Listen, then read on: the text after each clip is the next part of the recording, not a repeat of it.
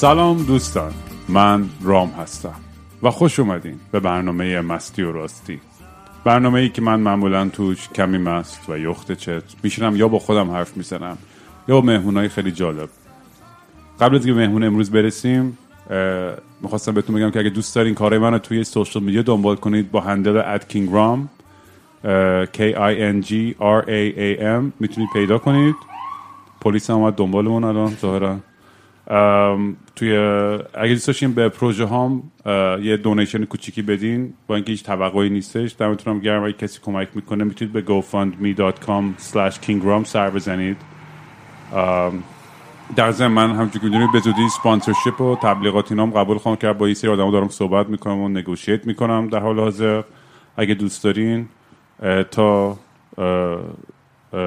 تصمیمم عوض نشده با هم تماس بگیرید. چون نمی‌دونم اصلا چرا دارم این کار کنم. می‌دونم چرا دارم این کار می‌کنم. چون از مالیم تخمی و بالاخره اینجا بینند شنوندم زیاد داره و ما باید بالاخره درآمدی داشته باشیم. موزیکی جا پولی از توش در نیاوردم. حالا شاید تو این پادکست یه گویی شدیم. مهمون امروز هم یه آدم خیلی جالب و باحال و اه، کسخلی مثل خودمون. بهداد اسفهباد اصلا نمی‌دونم چجوری معرفیت کنم. تکنولوژیست اصلا شغلت چجوری تعریف کرد کارتو الان دیگه کاری نمی‌کنه. خب پس بیکار آقای اسفهباد دقیقا. بهداد بیکار.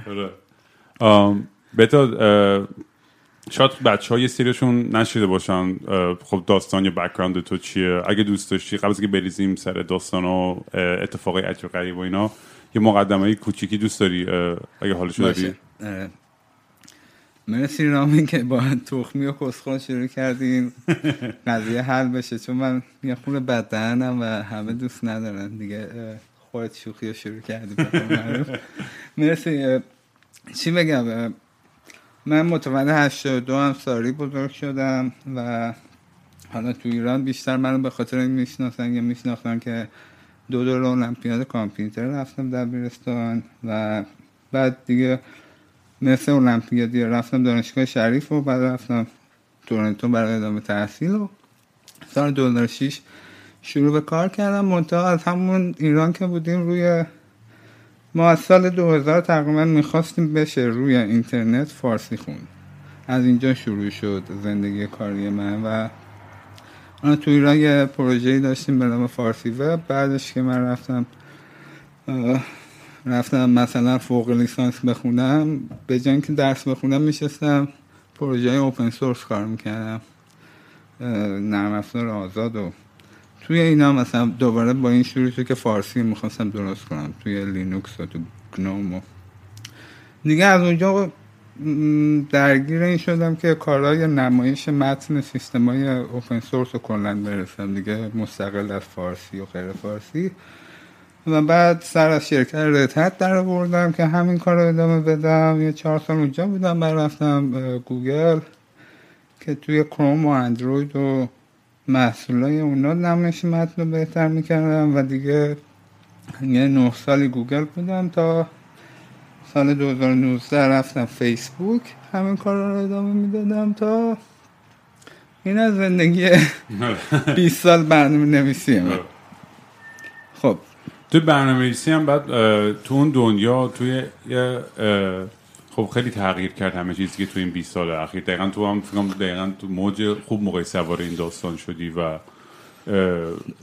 چیزی که همیشه برای من سوال بود از اون از اون دوره که فعالیت ها رو می‌دیدیم توی اینترنت ایران اون اوایل که وبلاگ زیاد بود و کلا یه یه واقعا به عنوان یه ابزاری ازش استفاده می‌شد. چیز حالا ما کلمه اینتלקچوال خیلی احمقانه است ولی یه, یه, استفاده خیلی عمیق تری می‌شد ازش تا این استفاده خیلی لحظه ای تری که امروز بهش رسیده.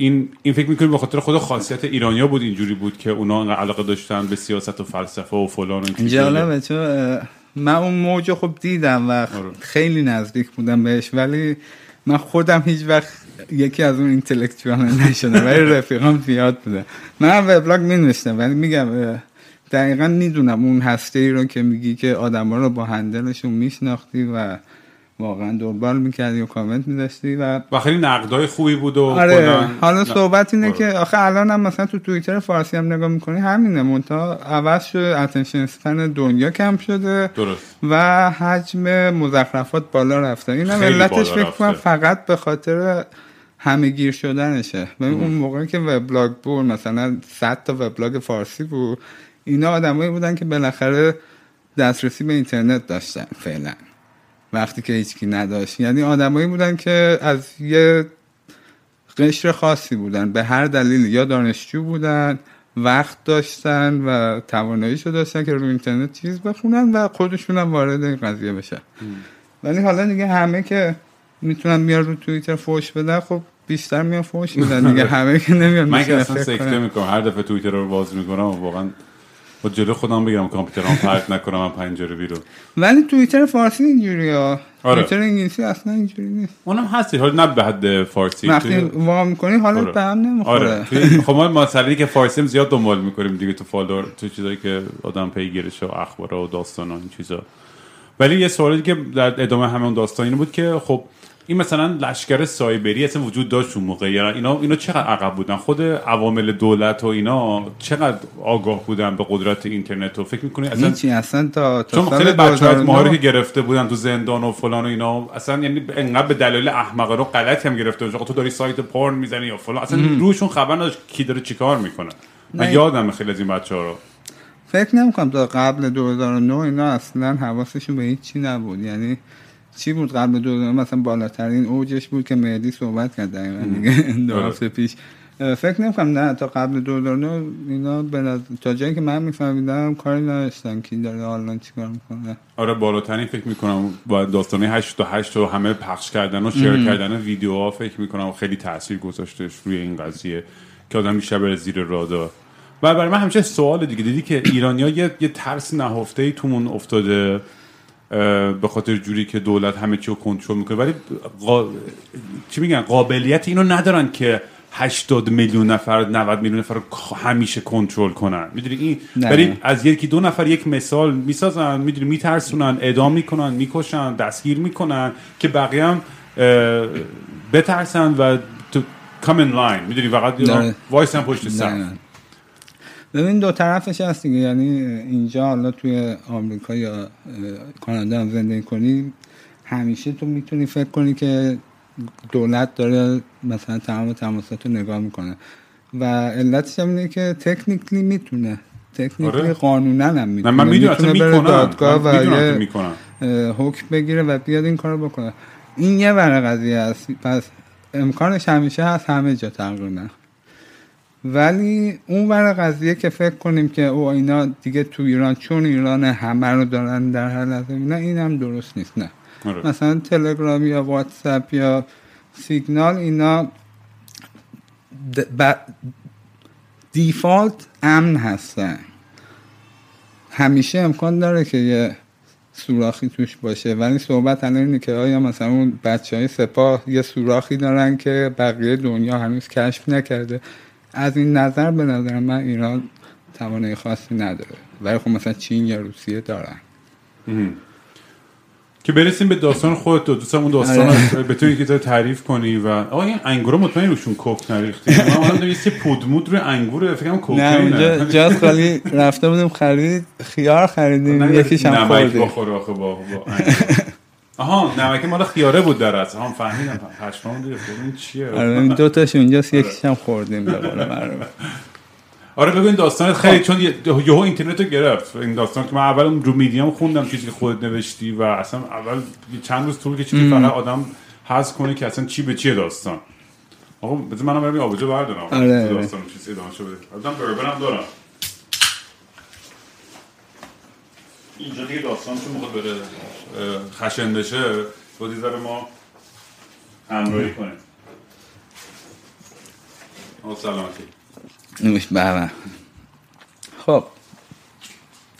کجا بودم هیچی؟ منم داشتم زندگی آه، چی شد. اصلا کلا اصلا چی شد؟ آره در اصلا این بود که چی شد که تو پروپل شد که بخواد بنویسی اون مقاله میدیومو. یعنی به یه جایی رسیدی تو مسلما که فکر کردی که من باید این کارو بکنم.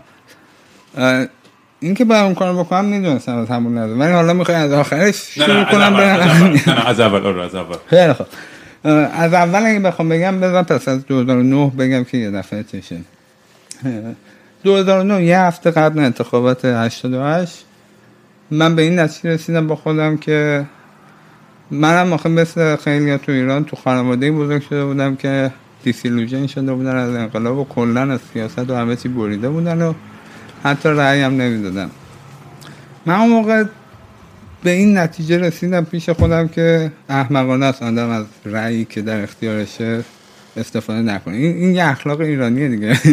حالا ما که داریم دورم کشر میگیم بذارین مثالش هم بزنم. برای. اینکه مثلا من 2004 5 که تورنتو بودم یه داستان یه شخصی رو تعریف می‌کردن که این رفته اداره مهاجرت مثلا ویزای کارش داره تموم میشه.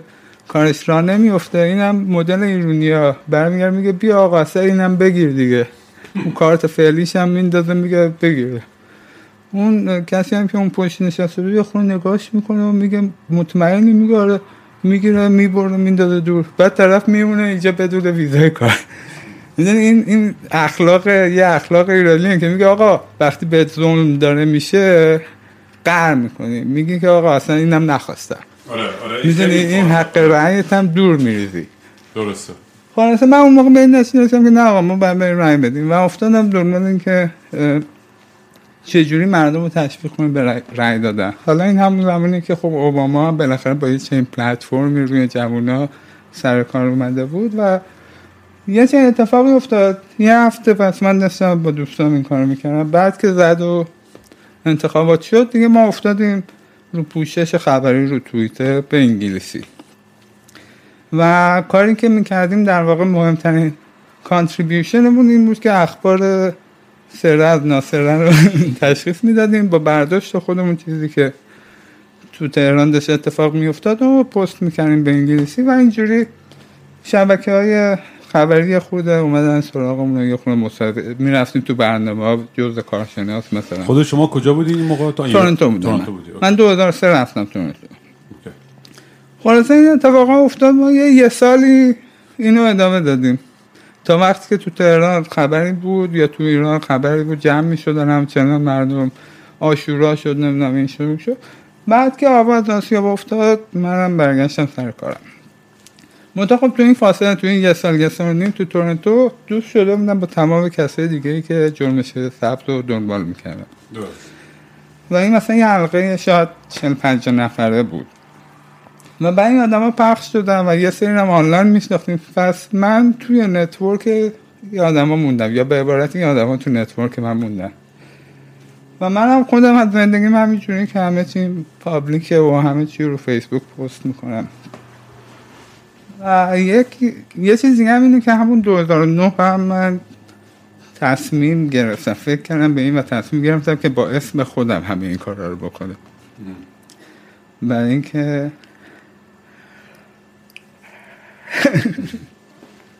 خوابم گرفت. فکر نمی‌کردم ساعت سه و نیم بخوایم ضبط کنیم راحت باش راحت باش. من یادم اون سال 2009 منم دقیقا سر جنبش سبز جلوی یون بودیم ما و هم به همه جور قش آدم آره. بودم من بودم و نمی‌دونم آرش صبحانی بود. همه آهنگ میخوندیم و آره، این بود اون بود چپ بود راست بود آره. وسط بود. همه خیلی یه, یه اتحادی. بودش اون, اون تو اون لحظه. ولی تو- بعدش همه خیلی پخش و پلا شدن و هر کی رفت توی شاخه خودش شاخه سیاسی خودش یه جورایی.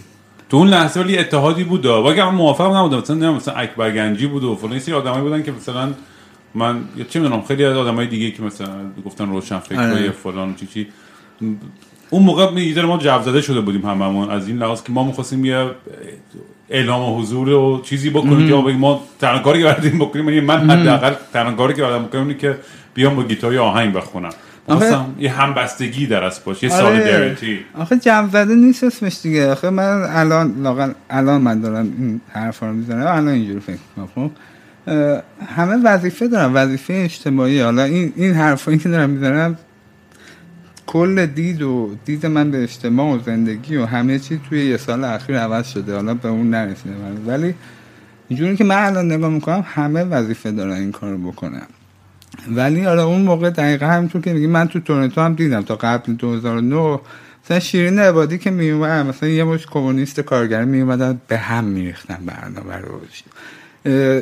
ولی سر 2009 اولین جایی بود که همه اعتراض می‌کرد روی هدف مشترک. یعنی آره. نکته اینه که همشون در مخالفت با اتفاقی که افتاد و با همه نجات هم هم هم رنز بودن در واقع. بعد اون خب من قیب شدم دیگه از این کار هم برگشتم سر زندگی و منطقه خیلی از اون آدمایی که اونجا آشنا شدیم هر کدوم یه گروهی رو انداختن یه نان پرافیتی یا فعالیتاشون ادامه دادن کلا زندگیشون رو وقف این هدف کردن.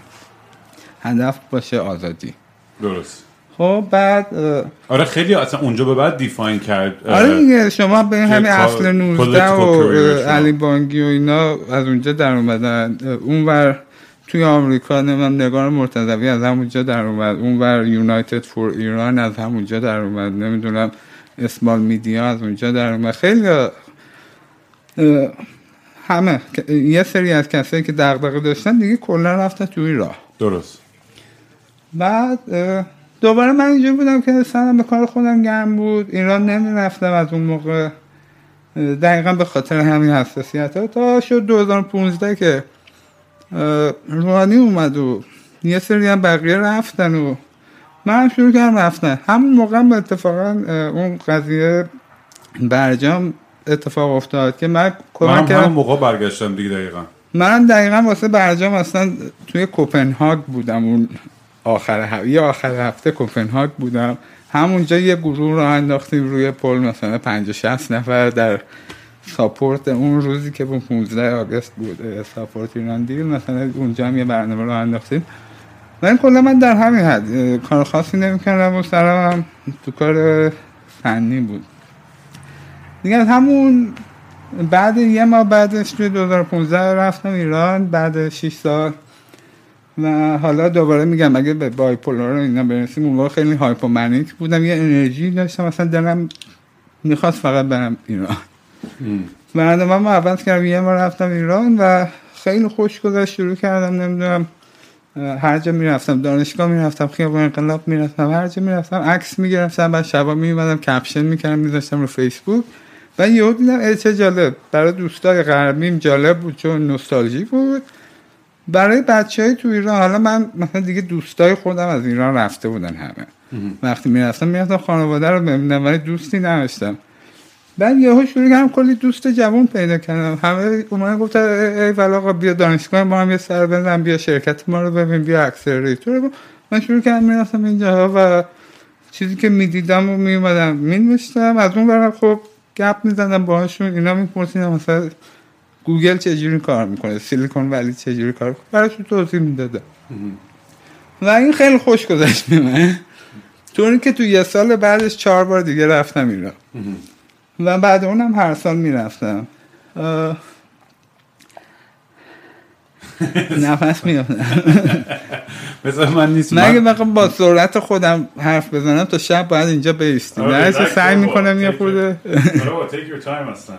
من من انقدر چون خودم فکر می‌زنم یه تیک یکی خیلی خندار بود من میفتم بهش هنوز هنوز نرسیدم به اون ریلکسه من یکی بهم گفته بود که رام من چه پادکست رو گوش می‌کردم؟ گفتم برم خودم دم دستگاه بخرم پادکست بزنم. این یارو یه, ف... یه تک داره انقدر کوست شیر میگه. منم می‌تونم. چرا نتونم؟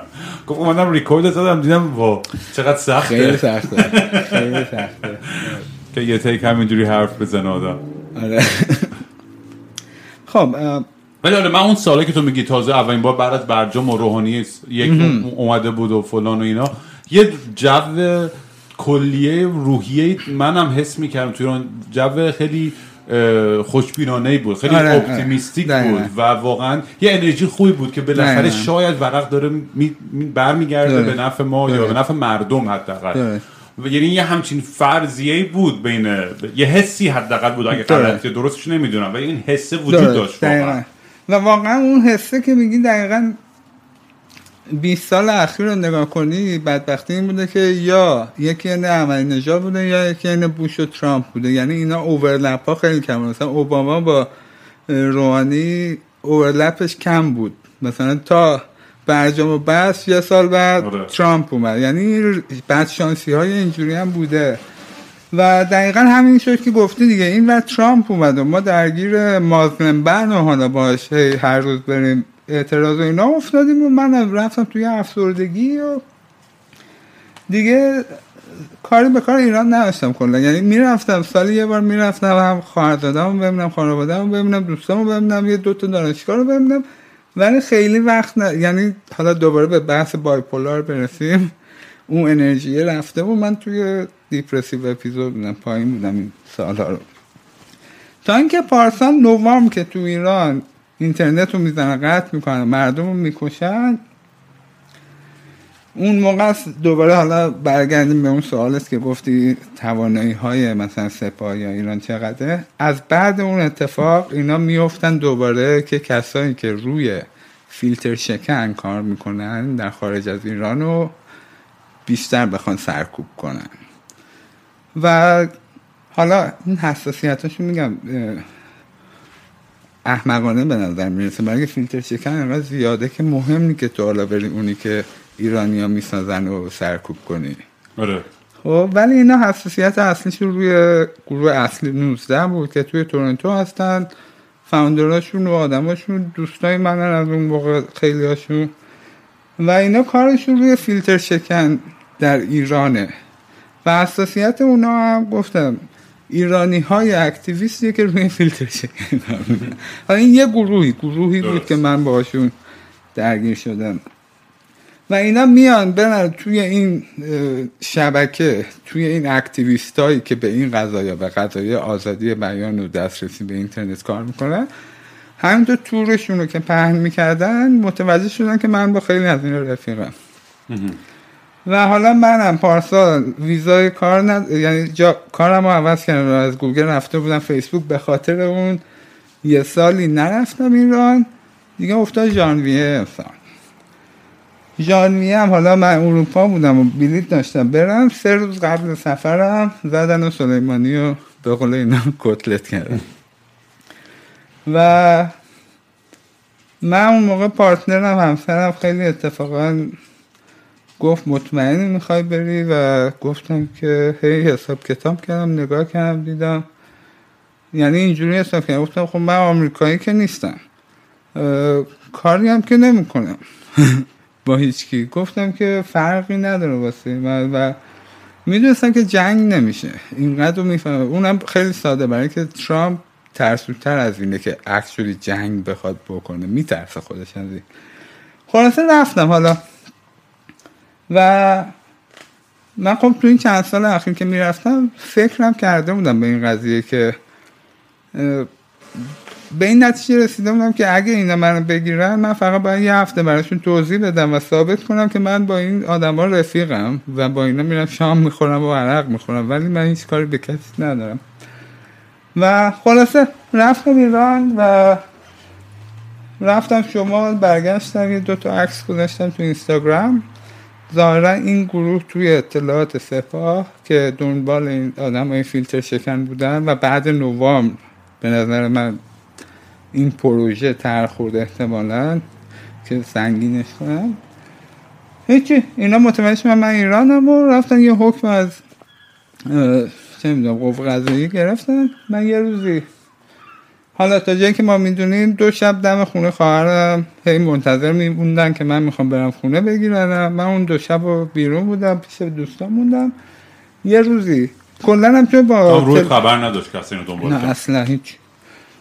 با تلگرام و واتساپ و اینجور اپا استفاده می‌کنم درش اینو نمی‌تونستن بفهمم کجام دقیقا.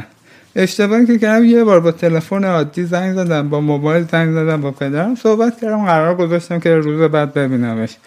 اینا دیگه روز بعد اومدن سر قرار. اومدن سر قرار رو دیگه من با پدرم قهوه خوردم و حرفامون زدیم جدا که شدیم اومدم برم اسنپ سوارشم برم کافه بازار شرکت دوستان. قرار بعدی یه دیدم یکی از پشت صدا کرد حالا با اون تیکه وسط فامیلیم که اصلا من استفاده نمی‌کنم. گفت آقای میر حسین زاده. و برگشتم.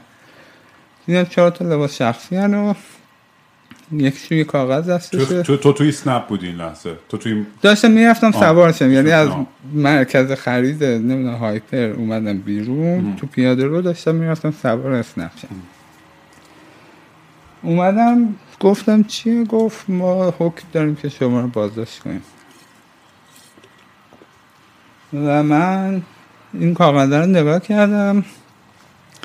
چیزایی که یادم میاد اینه که اول خب آرم قوه قضاییه داشت. این بر اسم اطلاعات سپاه رو دیدم. و اون برم جرایم. چهار تا همین چیزای همیشگی همکاری با گروه های معاند اقدام علیه امنیت نظام و حالا تشویش از آن عمومی نبود توش. چون من اصلا حرفی نمی‌زدم اینجا. همین مزخرفات دیگه. بعد دیگه چی بگم؟ بردنت اونجا یا نبردنت آره. تو اون لحظه یا همون لحظه بردنه؟ آره این, چند هفته این داستان رو تعریف نکردم یه خورده چیشه ایموشنال میشی. آره. آره اینجوری شد. آخه دو سه هفته مثلا من روزی شیش بار با این قصه رو می‌گفتم. هر بار 45 داره. آره می‌دونم. اون خیلی رو اعصاب. هیچی. من دیدم که کاری از دستم بر نمیاد. یعنی مقاومت جلو اینه که معنی نمی‌داد که. سوارم کردم بردن. حالا یه بار رفتم تو ماشین بعد اومدم بیرون دوباره خواستم بخونم. موبایلم خاموش کردم این وسط. سوارم کردم بریم کجا بریم؟ می‌خوایم بریم خونه خواهرت. وسایلت هم برداریم. بعد بریم بازداشتگاه فلان. دیگه داریم میریم خونه خواهرم. این چهار نفر جلو یکی راننده بود. کنار راننده اون کسی بود که بعدا میشه اسمش میشه. بهش سید سید می‌گفتن. این کارشناس من اینه. بعد اینجا به بعد دیگه با این کار داد کندن یعنی اون با من کار و دو نفرم پشت بودن. یکیشون معدب بود یکیشون وقیح بود. همیشه این- گود کاپ بد کاپ آره خوراکشونه دقیقا. پس این وقیه موبایلمو گرفت روشن کرد گفت پینتو بزن من یه خونه دوباره فکر کردم. حالا پین سیم می‌خواست. مثلا سیم کاردای تو ایران یه پینم دارن. اونو من معمولا یادم نمیاد. ولی خب یادم بود یه بار مثلا اشتباه زدم و بعد دوباره دو تا چهار تا که هم دیدم نمی‌خورم و نمیدم نداریم اینجا. دیگه لاگین کردم و دیگه از اونجا به بعد تلفن من دست اینجاست تا یه هفته در روز بعد. من رفتیم خونه خواهرم. اینا خواهرم چون اه، پرستار بچهش و بچهش اونجا میمودن قاعدتا تو اون ساعت مثلا ساعت دو بعد از ظهر فکر کنم. یک, شد یک و نیم شده. دیگه رسیدیم اونجا اینا گفتن که میریم بالا تو مثلا بگو که ما دوستاتیم اومدیم کار داری چیزی می‌خوایم. رفتیم در زدیم پرستار خواهر دادم در رو وا کرد و حالا اونم می‌بینه ما رو مثلا اون که می‌فهمه که این رفیقای من نیستن. هیچی اونو فرستادم تو اتاق بچه. شانسی که من آوردم شوهر خواهرم خونه بود. تازه داشت می‌رفت بره سر کار. اونم اینا رو دید فهمید چی به چی و فوری کیفشو برداشت گفت خدافظ من رفتم سر کار. رفت از در عقب ساختمون در رفت جلوی ساختمون. حالا مثلا چهار تا ماشین الان دیگه ایستاده بودم من این شوهرم که رفت کارشناسه اومد بالا. من با اون راننده بودم. کارشناسه اومد بالا و اون یکی راننده گفت که آره یه آقای اینجا بود. رفت. گفت نه این اون فلانیه شوهر خواهرشه چرا گذاشتین بعد زنگ زد به شوهر خواهر حالا شماره همه اینا رو داشتن و داشتن. همه تماسه اینا رو گوش می‌دادن. روزای گذشته. زنگ می‌زنم بهش. حالا اینا رو من بعدا شنیدم. میگه که نمی‌دونم یه چیزی تو جا گذاشتی برگرد خونه. میگه که بابا من خر که نیستم. خلاصه مجبورش می‌کنم بر میگرده که ببینه الان این سی سی این دوربین های مدار بسته فیلمش کجاست و مطمئنشن که اونا ضبط نشه. و اون بدبختی ها ولی خب منو دیگه بردن. منو وسایل رو گرفتن کامپیوتر و اینا. کامپیوتر و پاسپورت و کردیت کارد و هر چیزی که جالب بود براشون رو برداشتن و یه لیستم پر کردن امضا کردن دادن که مثلا بیاین کاغذ این که این وسایلتون داره می‌برین دیگه سوار کردم بعد اینجا. به بعد دیگه چشم زدن به من. منم خیلی فکر نکردم که حالا کجا داره فرقی دیگه نداره که. ولی خب آره اگه فکر می‌کردم میفهمیدم که رفتیم تو ولنجک و اوین.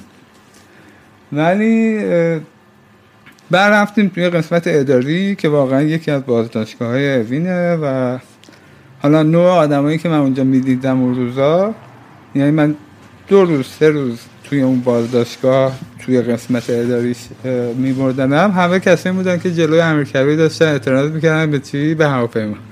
آخه حالا این این یه هفته ای که من ایران بودم خب شبی که رسیدم خوابیدم نخوابیدم. ساعت چهار صبح دوستم از آمریکا گفت که مثل که قدس سپاه قدس سه تا قرارگاه آمریکایی رو زده توی عراق. هیچ ما نشستیم اونجا این ببینم تو که وقتی رفتی چند روز بعد از سقوط هواپیما بود؟ نه دیگه یه روز قبلش بود. همینو دارم میگم. من رسیدم ایران. اون شب چهار صبحش دوستم گفت اینا حمله کردن عراق. من تا هفت بیدار بودم دیدم خبرنشو خوابیدم. یازده بیدار شدم از پرستار خواهر زدم پرسیدم. خب پس جنگ نشد. گفت نه یه هواپیما مسافربری رو زدن. هیچی من پا شدم اینو خوندم بعد لباس پوشیدم زور رفتم دانشگاه شریف. دانشگاه شریف هر کیو می‌دیدی یه نفر رو تو اون پرواز میشناخت.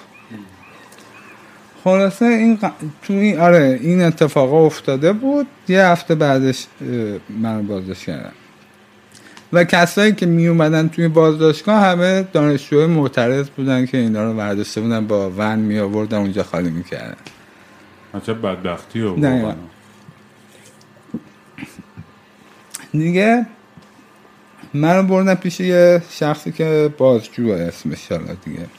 این همون سیده؟ نه اون کارشناس. به اون سید توی اطلاعات سپاهه. این یارو بازجو قوه قضایی است که حالا پروژه های اطلاع سپاه که امنیتی حساب میشه حالا روی دست اینه. درست. پس اطلاعات سپاه تو رو گرفته بود نه مال آره. خود وزارت اطلاعات. نه حالا اونم برات می‌تونم توضیح بدم دوباره. آره منم خودم دیگه داستانا رو میگم من اون 2015 دفعه اول که بعد انتخابات رفتم یه ماه خیلی هم خوش گذشت. آخرش دو روز مونده بود. مثلا من شنبه شب پرواز داشتم. چهارشنبه یا پنجشنبهش رو تریپ بودم شمال داشتم با یکی از دوستان می‌رفتم. یه شماره قریب زنگ زد برداشتم گفت سلام آقای اسفرباد علیزاده هستم از وزارت اطلاعات تماس می‌گیرم. منو بگی انگار آب سرد ریخته و جالب بود.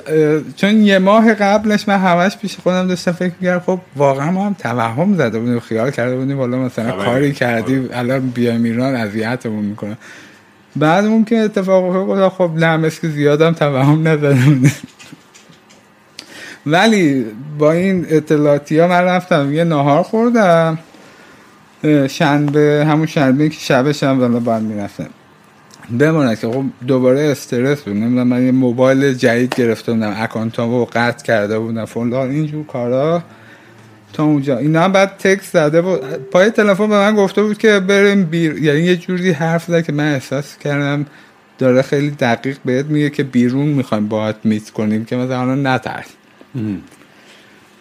ولی مثلا جمعه عصر یه تکست اومد که فردا ساعت دوازده بیا یه آدرسی یه خونه ای توی خنده و اینش عجیب بود. دیگه بعد تلفنم خاموش بود نه جواب می‌داد نه فلان. دیگه من تکست بودم من فردا وقت نمی‌کنم بیام از چه می‌دونم اون بالا تا اینجایی که میگی برگردم. دیگه در صبح زنگ زد طرف او پس وقت نمی‌کنه بیا گفتم ببین من آها گفت پس نمی‌تونی؟ گفتم من وقت نمی‌خوام بیام اونجا شما می‌خواین بیاین بیاین. چون از یه ورم خب کنشگاه بودم می‌خواستم ببینم چی میگن نمی‌خواستم که بگم وقت نمی‌کنه. حالا نتیجه دو حالت داشت. یا می‌گفتن خب پس حالا گود لاک خارجی یا اینکه خارج میشم می‌رفتم مدت دیگه نمی دیگه از استرسش دیگه بر نمیگشتم. آره. در گفتم برم ببینم چی میگن خب. آره. دیگه گفتم اینا اومدن نیاوران دنبالم. دو نفرم بودن قاعدتا. بعد اینا هم خیلی تکنیکشون بود می‌خواستن بگن که همین که میگی می‌خواستن بگن از رگ گردن بهت نزدیک تریم. گفتش که حالا من یه ماه ایران بودم عکس پست می‌کردم رستوران غذا. گفت که گفت دربند دیدم نرفتی می‌خوای بریم دربند. رفتیم دربند و نشستیم و دو ساعت حرف زدیم اینا. اینا از وزارت اطلاعات بودن. کار اینا هم اینه که مثل اف بی آی اینجا اطلاعات جمع می‌کنن دیگه. آره. یه نفری رو بعد همین کاری که همین کار رو با با هر کی که مثلا اگه طرف گوگل کار می‌کنه یا دانشگاه آمریکا رفته تو لیستشون میاد و میرن اطلاعات جمع می‌کنن. و حرفش هم این بود که میشه که یه ایمیل شما به ما بدی بچه های فنی اگه سوال داشتن تماس بگیره و اینا راحته اینا راحته. باید بگی نه گوش میدن نکته اینه که ما میترسیم ولی اینجوری فکر کن که اینا به هر صد نفری که میگن پنج نفر شاید قبول کنه. در نتیجه اینا عادت دارن که نه بشنون. ولی خود این اطلاعاتی ها به من می‌گفتن که ببین- گفت ببین ما سه یکی اطلاعات وزارت اطلاعاته. که ما خوبیم خیلی مهربونیم و می‌خوایم کمک کنیم. ما حالا این دوران روحانی هم بود ما گفتیم واقعا خیال می‌کردی طرف می‌خواد کمک کنه و نمی‌دونم عوض شدن و چه می‌دونم. ولی خودمون می‌گفت که یه دونه نیروی پلیسه که خب لب مرز و پاسپورت و اینا به اون وصله. یه سومی هم اطلاعات سپاس. که خودمون می‌گفت ببین اطلاعات سپاه اول ممنوع خروجت می‌کنه. دم مرز میگیرتت. بعد میگه حالا بیا حرف بزن. آره. و راستم می‌گفت دقیقا. این اتفاق سوم برای من این دفعه افتاد. که حالا لب مرز نگرفتم چون نمی‌دونستم قرار برم ولی مثلا چک کرده بودن دیده بودن تو دستا. خودشون گفتن تو دستام چک کرده بودن دیده بودن من پاس ایرانی چی شده منقضی شده و پاس اکتیو ندارم. که به خاطر همین من داشتم کنسل می‌کردم سفر. و متا یکی چند نفر گفتم می‌تونی بری واشنگتن یه روزه بگیری بیای و رفتم واشنگتن یه روزه گرفتم اومدم. درچه اینا چک کردم بودن خیال می‌کردم من نمیرم ایران. و نفهمیدم. خب تو خیابون گرفتم. و تو چی می‌گفت دیگه؟ اونجایی که ریختن خونه و بعد تو رو بردن و بازداشتگاه آه. اونا داشتیم. این بازجو- به- به- برگردیم به امور امروز. آره بازجوه تلفنم رو گرفت. در- یعنی من که رسیدم اونجا. تلفنم سر از دست بازجو در آورد. و این اولین کاری که کرد رفت دایرکت مسیج های من با محمود عنایت رو چک کردن. گفت سبز پراکسی چیه؟ نمی‌دونم یه پراکسی بوده. گفت خودت به محمود عنایت گفتی. مال کیه؟ نگاه کرد گفت 2010 و خودش دیگه. من یعنی هیچی نگفتم؟ خودش فهمید که ریده. کلیتش بود اینا شروع کردن. آها توی همون تو ماشین هم که نشسته بودیم فوری سوال اول ازم اون وقیه می‌پرسی که تو وابسته به چه گروه هستی؟ کل حرفش این بود. و تو یه هفته آیندهش خب بعد این دیگه منو بردن چکین کردن به زندان و اه، سلول انفرادی توی اون بخش دو الف که مال سپاه. و من زندانی امنیتی حساب می شده بیرون سلول همیشه چشپند و هیچ کن نمی‌دونی خلاصه مثلا دیگه تا من کردن تو سلول و بعد سه تا پتو برام آوردن و یه دونه ماگ و یه مسواک و فلان شد مثلا ساعت چهار چهار نیم. من بدنم یا کلم ریسپانسش میگه افتادم خوابیدم. یعنی مغزم شات دم کرد کلا. خوابیدم نیم ساعت نشد دیدم اومدم می‌کنم اگه پاشو بیا بریم بازجویی. همونجا شروع شد. و اینا یه اتاقی توی همون ساختمان حالا این ساختمان مثلا یه ساختمان دو طبقه است یه خونه قدیمی بوده یا یه از بالا نگاه کنی چیزی نیست و این یه محوطه بود پیاده میبردن از این ساختمون یه دری ته اون ساختمون قوه قضاییه. یه ساختمون قوه قضاییه بود که قسمت عمومی تو از در جلو می‌تونی بری اونجا پیگیر کار پرونده دوست زن شوهرت بچت باشی که اتاق بازپرسی هست و فلا تا این ساختمون یه در مخفی بود که ما رو از اینجا می آوردن می بردن و یه دونه مثلا یه security gate بود.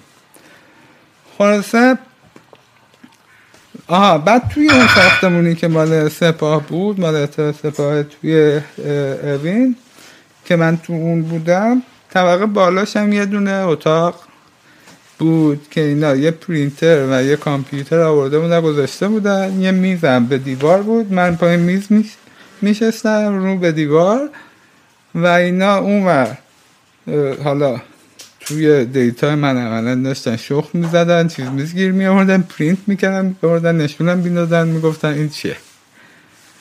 و از همون رو شروع شد. هیچ شکنجه کتک چی بود یا بیشتر نه روانی بود؟ فیزیکلی هیچی نبود نه. دیگه خب از پسورده همه چی مخواستن ازم. حالا گوگل و فیسبوک و تویتر و لینکدین رو یادم نیست. ولی حداقلش این ستا یعنی توییتر و فیسبوک و گوگل. تلفنم هم که دستش بود تلگرام و واتساپ و اینا هم اونجا بود. و اینا می‌خواستن که کل data رو دانلود کنن. که خب همه این وبسایت ها دارن این feature رو برای اینکه تو data خودتون بتونی پس بگیری ازشون می‌تونی دانلود کنی. منتها چند تا مشکل بود. من همه سرویس ها two-factor داره. two-factor ها میره به تلفنم که تلفنم Google Fi Google Fi هم تو ایران کار نمی‌کنه. و normally یه تلفن Google Fi تو اگه بهش text بزنی روی Google Hangout ت هم میاد. ولی به دلیلی که نمی‌دونم ولی فکر می‌کنم دقیقا همین دلایل امنیتی وقتی که واسه two-factor استفاده می‌کنی با یه سری سرویس ها اونا اگه text بزنن روی Google Hangout دیگه نمیاد فقط باید روی اندروید تو app Messages ببین خلاصه تلفن من تو ایران کار نمی‌کنه. من هم که با لپتاپم میرم میرم به این هوا که می‌دونم همه چی login هم. حالا log out هم شدم گیر کردم اشکال نداره. اینا هم منتها نمی‌تونن login کنن. خلاصه داد و دعوا و همون یارو آقا وقیه سگه اون مثلا زنگ میزن پای تلفن به من که اگه خیال می‌کنی می‌تونی ما رو بازی بدی ادا اطفارا من اگه تا فردا account ا اگه کسی پاک بکنه از اون ور یک فلانت میگه. میگم بابا این password password م می‌زنی نمیگه غلطه. دیگه تقصیر من نیست بقیهش. خلاصی یه دو روزی کشید تا نمی‌دونم آخر چجوری اینا موفق شدن همه سرویس که می‌خواستن رو login کنن و data رو دانلود کنن. و بعد اون حالا همه account من بسته شد چون سر کارم فهمیدن و فلان و بهمان اونا هم موقعی فهمیدن؟ همون موقع که دو سه روز بعد این اتفاق افتاد. دقیقا کی فهمید به کی خبر داد نمی‌دونیم.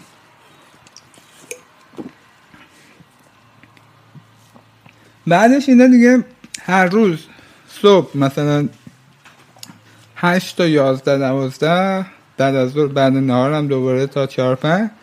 من میبردم اونجا بشین که تعریف کن توضیح بده. این کیه؟ مثلا یه اسم می‌گفتم می‌گفتم مثلا علی بانگی یا اصل نوزده. هرچی می‌دونی بگو.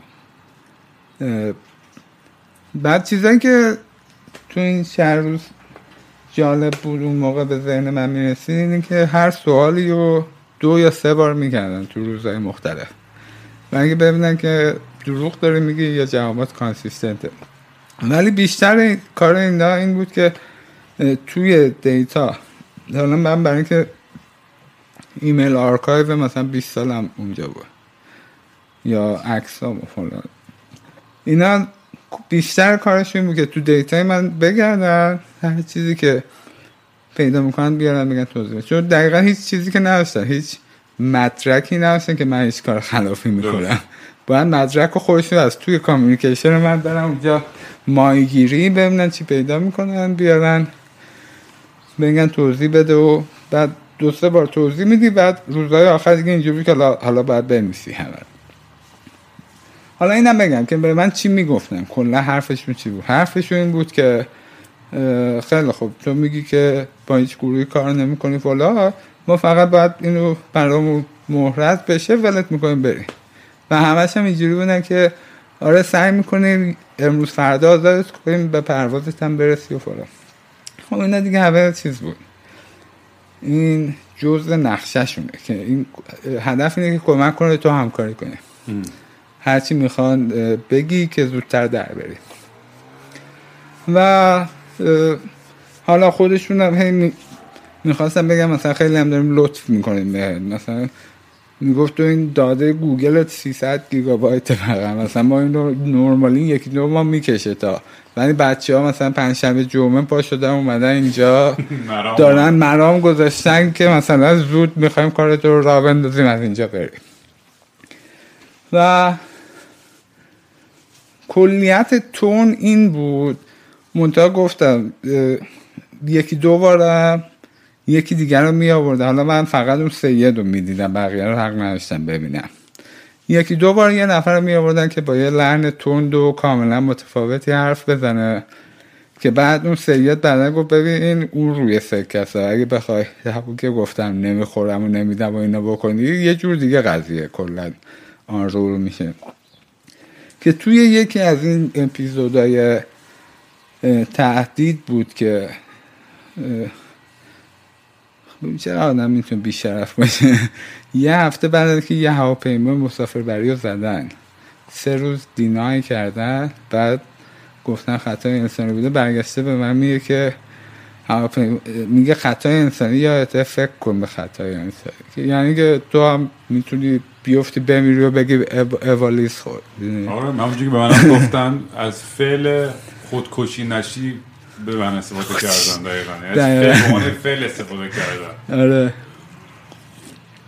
خب بعد که همه این کار رو کرده حالا دیگه چیزاشو این بود که میذاشته من زنگ بزنم به خواهرم یا به همسرم. ولی قاعدتا اوناش دیگه روتینه دیگه که حق داری چی بگی چی نگی. چیزی که اینا می‌خواستن ولی خیلی مهم بود این بود که هیچ یعنی کل هدف یعنی اینا می‌تونن این کار رو ادامه بدن چون قرار هیچ کی نفهمه. تا وقتی که هیچ کی نفهمه اینا می‌تونن هر کار می‌خوان بکنن. درست. این بود که خب گذشت و دو روز سه روز رفتیم جلو. روز سوم که من فهمیدم خب این چیزایی که امروز فردا ولت می‌کنیم این دیگه علکیه. گفتم وکیل یا خندید سید. گفت بابا تو بخش امنیتی وکیل چیه؟ آره اونجا که اصلا وکیل مسخره بازیه. آخه اینکه خودشون قان- تعیین می‌کنن. قانونا آره ولی اون هم نه. اون تو سیستم قضایی. تو سیستم قضایی من حق دارم وکیل بگیرم جزء از یه لیست تایید شده خودشو.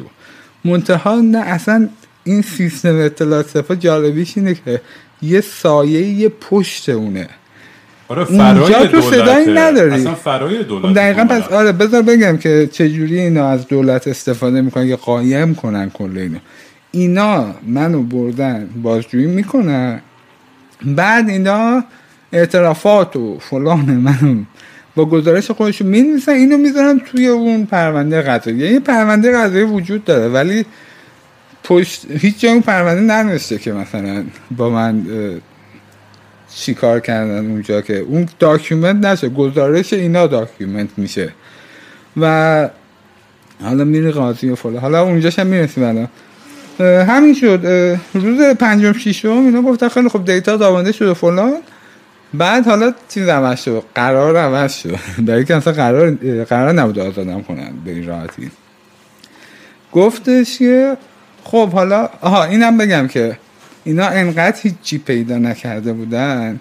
آخرش دیگه رفته بودن. اسم منو با تمام گروه های معاند تو گوگل می‌زدن ببینن چی در میاد. مثلا اسم منو با رادیو فردا زده بودن. گفت آقا رو وبسایتشو از تو تشکر کرده. گفتم ببینم. دیدم بدبختی یه جایی تشکر کردن. چرا؟ حالا چون من یه editor فارسی داشتم اینو از اون استفاده می‌کردم به خاطرش تشکر کردم. یا مثلا یه نامه آوردن جلو من گذاشتن گفتن این چیه؟ نامه چی بود؟ نامه یه نامه 2005 بود که منم امضا کرده بودم مثلا چند صد نفرم امضا کرده بودن. به یا شارودی یا خامنه‌ای که اکبر گنجی آزاد کنه. خب مگه نامه امضا کردن جرمه به مثلا فلان. گفت که این یکی از اون سگا اون موقع مثلا. گفت همین چیزا رو همین کارا رو می‌کنین که میگن ما حقوق بشر رو فلان کردیم تحریم می‌کنن. یا مثلا یه بار دیگه صحبت انتخابات بود. من می‌گفتم که خب ما مثلا فلان اینا این کارا رو می‌کنیم فقط می‌گفتیم رأی بدیم. فلان نمی‌دونم از حقوق شهروندی خود مردم داشتیم حرف می‌زدیم. یک تو برگشت گفت حالا مگه اصلا همه نجات چش بود؟ چرا؟ مگه چه اشکالی داشت؟ چرا تغییر چرا یعنی اینو می‌خوام بگم که اینا حتی حتی چیز نمی‌کردن. پریتند نمی‌کردن که حتی سعی نمی‌کردن بگن ما مثلا برای حقوق بشر مهمه آره. یا حق رأی مهمه اینا اینجا بودن که تو چشت وا شده. ما. دقیقه یعنی اینجوریه که من چشم کلا وا شد که و به آره، خاطر اینه که از اون موقع من میگم آقا سپاه مشکل سپاهه. ببین بعد من میگم مشکل سپاه مردم میگم میگم این مالکش ظریفه من میگم که ظریف اصلا مهم نیست. آره من میگم تا وقتی تو سپاه رو نتونی اونم همونقدر کنی. نه نه میگم که تا اونو نتونی عوض کنی همه بقیه رو عوض کنی هیچ فایده نداره. این درست من قبول دارم. ما هم وقتی که خب بخاطر اتفاقی که برای خانواده ما افتاد و با سپاه و اطلاعات سپاه مواجه شدیم تازه فهمیدم که اوه یه اصلا یه داستان دست یکی دیگه است اصلا بازی. اصلا اینا اصلا بچه بازی. جلوشون. اصلا سپاه یک سرطانیه اون پشت که مثل یه گنگه یه گنگ اصلا گنگ, گنگ. طائب و فرامرزی و دار دسته اونا و نمی‌دونم حالا مجتبی خامنه چقدر اونم دست رو کلا من ما, ما اصلا خیلی از اینا رو اینا نه ولی یه آدمای دیگه رد بالا که بعدا در مورد صحبت کنیم. رفتیم دیدم و اونا هم با بازجویی و فلان. ببین اینا من نمی‌دونم چقدر درستی نه تا اونجایی که من یادمه گفته بودن که اینا یه سری سپاهی زمان احمدی که انقدر افراطی بودن که حتی احمدی نژاد اینا رو بیرون کرد و اینا بعدا اونا شدن دور دسته اطلاعات سپاه و یه یه اصلا یه, یه دستگاهی که اصلا خارج از تمام مبنای قانونی کشور داره اداره می‌کنه و یه جورایی می‌دونم خیلی حرف چی میگن احمقانه است که بگیم شادو گاورمنت ولی یه جورایی واقعا نه اینا منم همینجوری اینا کاملا قدرت دست ایناست. و به قول تو هیچ چیزی هم reservation ی ندارن که اینو اعلام نکنن نه وقتی که به اونجا پات وا شد اینا دیگه اصلا آره. همه که مثل این و برای همین آدمایی که وقتی هنوز دفاع می‌کنن مثلا از position های مثلا ایران بعضی وقتا ذره حرصم می‌گیره. بخصوص بعض حتی اونایی که با ما خیلی نزدیک بودن و اتفاقی برای خانم افتاد میگم ببین این چیزی که ما باش طرفیم همچین هیولاییه. آره اصلا اون چیزی تو تصور شما که یک مؤمن روشن فکر آدم اصلا همچین چیزی اصلا وجود نداره. دقیقا منم یه تخیلی بیش نیسته. دقیقا حرف منم این آره. مثلا ما یک هیولایی به نام سپاه هست. همه بقیه مهم نیست تو میگم من دفاع نمی کنم از هیچ کسی. من من همچنان. آخه چیزی که خیلی من روش مردم رو توییتر میرینن بهم اینه که آره یه سری که میگن کسخلی و نه نه آخه کسی اونو نمیگه. کاش می‌گفتن کسخلی نمیگن. برای اینکه بخوان بگن کسخلی باید به جایی برسن که حرفای منو بخونن یا گوش بدن بعد بگن کسخلی ولی مشکلی که مردم نمی‌خوان اصلا گوش بدن. مردم میگن تو این با نگار مرتضوی حرف زد نگار مرتضوی با ظریف عکس گرفت ظریف خایمال خامنه ایه بعد میگن پس تو هم چیزی؟ تو هم همونی. من هنوز دفاع می‌کنم از رأی دادن. اینا دو تا بحث مختلفه. دوباره اون برگردیم عقب. این که نمیخور اصلا این تعارفی که قهر کنی بگی نمیخواب اونو بدن که رأی دادن قرار این کل مشکلات ما رو فیکس کنه نه. رأی دادن حرف من اینه که روی وضعیت اقتصادی فوری مردمی که تو ایران زندگی می‌کنن می‌تونه تاثیر مثبت داشته باشه. اون برای اینه که مردم له نشن سروایو کنن. رأی دادن ولی مشکل سیستم رو حل نمی‌کنه. اینجاست که من میگم که انتقادایی که بهم میشه غلطه. حالا اون بحث می‌رسیم بعد. می‌خوام نظرت رو بپرسیم در سر ترامپ و بایدن. ولی قبل از این برسیم به می‌خوام ببینم که چی شد که اصلا این داستانی که از اینستاگرام با تو تماس گرفتن و چی شد خب، که تو گفتن بله. که باید بیای تمامش کنم پس. آره, آره. هیچی اینا گفتن که خیلی خوب. حالا همه اینا رو نوشتی و حرف زدی و همه دیتات هم گشتیم و مهرس شده برای ما که با هیچ کسی هیچ کاری نمی‌کنیم بعد برگشت گفت که من خب یه کارایی کردی دیگه قبلا. به اینا اطلاعات دادی یا راهنمایی دادی یا نمی‌دونم فلان دادی. همه اینا باید بره تو پرونده پرونده بره دادگاه قاضی تصمیم بگیره تو چه قبر بری زندان. ممکنه دو ماه باشه ممکنه دو سال باشه ممکنه ده سال باشه. یعنی سویچ شد. اون نراتیوی که قرار آزادت کنیم کلا قرار نبود و بیرون انداختن آره اصلا قرار نبوده. اون برای این بوده که مجبورم کنم یعنی تشویقم کنن که هم کنن گفت که بعد برگشت گفت خب یا این یا این که یه وسیقه بذار ما این پرونده رو می‌ذاریم آن هول تعلیق می‌ذاریم که فعلا ده سال 20 سال اصلا دادگاه نره. ممنون خروجی ور میداریم تو برو بیا و فقط همین بیا همین بگو کی با کی شام خوردی کی کجا بود. یعنی بیا جاسوسی کن دیگه. و دوباره میگم من مثلا یه هفته وقت داشتم کلا فکر کنم دیگه. می‌دونستم که تنها راهی که من اونجا بمونم برم تو اون سیستم غذایی مثل ده ها نفر دیگه یا هزاران نفری که اونجا که خب صدایی نداشتم برها من قبول کردم این آفر اینا رو حالا بماند این که چی شد که اینا به من اعتماد کردن که این کارو بکنم اون یه قصه ایه که حالا امشب میشه واقع اتفاقا. ولی من اینو قبول کردم دیگه خواهرم وسیقه آورد گذاشت و اومدم بیرون و دو سه روزم طول کشید تا اینا کانفرم کنن با هم که ممنون خروجی و خارج شدم. و خب اول که می‌دونستم که من قرار جاسوسی بکنم. دومم می‌دونستم که اینو پابلیک خواهم کرد. برای اینکه دقیقا می‌دونم که ترس اونا از اینه که من بیام اینو بگم. و علتی که می‌دونن این کارو بکنن اینه که مردم از روی ترس نمیان بگن. در من می‌دونستم که اینو خواهم گفت. تو به خانوادم گفتی اینا رو نگفتی تو از اینا خارج نشدی. نه اصلا چی بگم؟ نه اصلا اینا دیگه آقا overwhelming من موقع پارانوید شده بودم اولا. در مورد منتل هلت هم حرف بزنیم با هم بعدا آره همه. این که میگم من می‌دونستم می‌دونستم که این کار خواهم کرد ولی اصلا اصلا با خانواده حرف زدی اون موقع و این اصلا توی یه فضای دیگه ای بودیم همه ما می‌خوای break بگیریم آره. ببریم سریالیست آره. documentary رو نگاه کنیم OK. بعد برگردیم. باشه. ادامه داستان. داشتیم به اونجا می‌رسیدیم که بعد قرار بود تو به این ور. با کسی نگفته بودی که چی شد اونا از تو چی خواسته بودن اطلاعات سپاه ها بعد این تماس اولی که گرفتن یا نگرفتن اینا رو یه توضیح بده. آره اینجوری شد که من از ایران اومدم 25 ژانویه رفتم پرتغال. و یه ماهی اونجا طول کشید تا فقط بتونم اکانتامو پس بگیرم. و پارانویدم شده بودم. و سخت بود. با هیچ کم نمی‌تونستم حرف بزنم که واقعا چه اتفاقی افتاده چه چیزی رو من قبول کردم تا ولم کنن. و میترسیدم من وارد آمریکا بشم و دم مرز دوباره حالا اینا بخوان ببرن یه هفته من نگردن وقتی هم بود که بعد هواپیما مثلا ایرانی های کانادایی که از کانادا می‌خواستن به آمریکا از ونکوور هم مثلا دم مرز می‌گرفتن نگه میداشتن. خلاصه یه یه ماهی اونجا من موندم و اکانتامو بالاخره با بدبختی پس گرفتم و اومدم وارد رفتم وارد آمریکا شدم. نیویورک وارد شدم و بردنم سوال جواب و طرف اومد دفترچهشم آورد خودکارش آورد نشست و گفت خب کجا بودی؟ گفتم خب ایران بودم. گفت هر شب بگو کجا بودی؟ دیگه من شروع کردم کل داستان گفتم دیگه.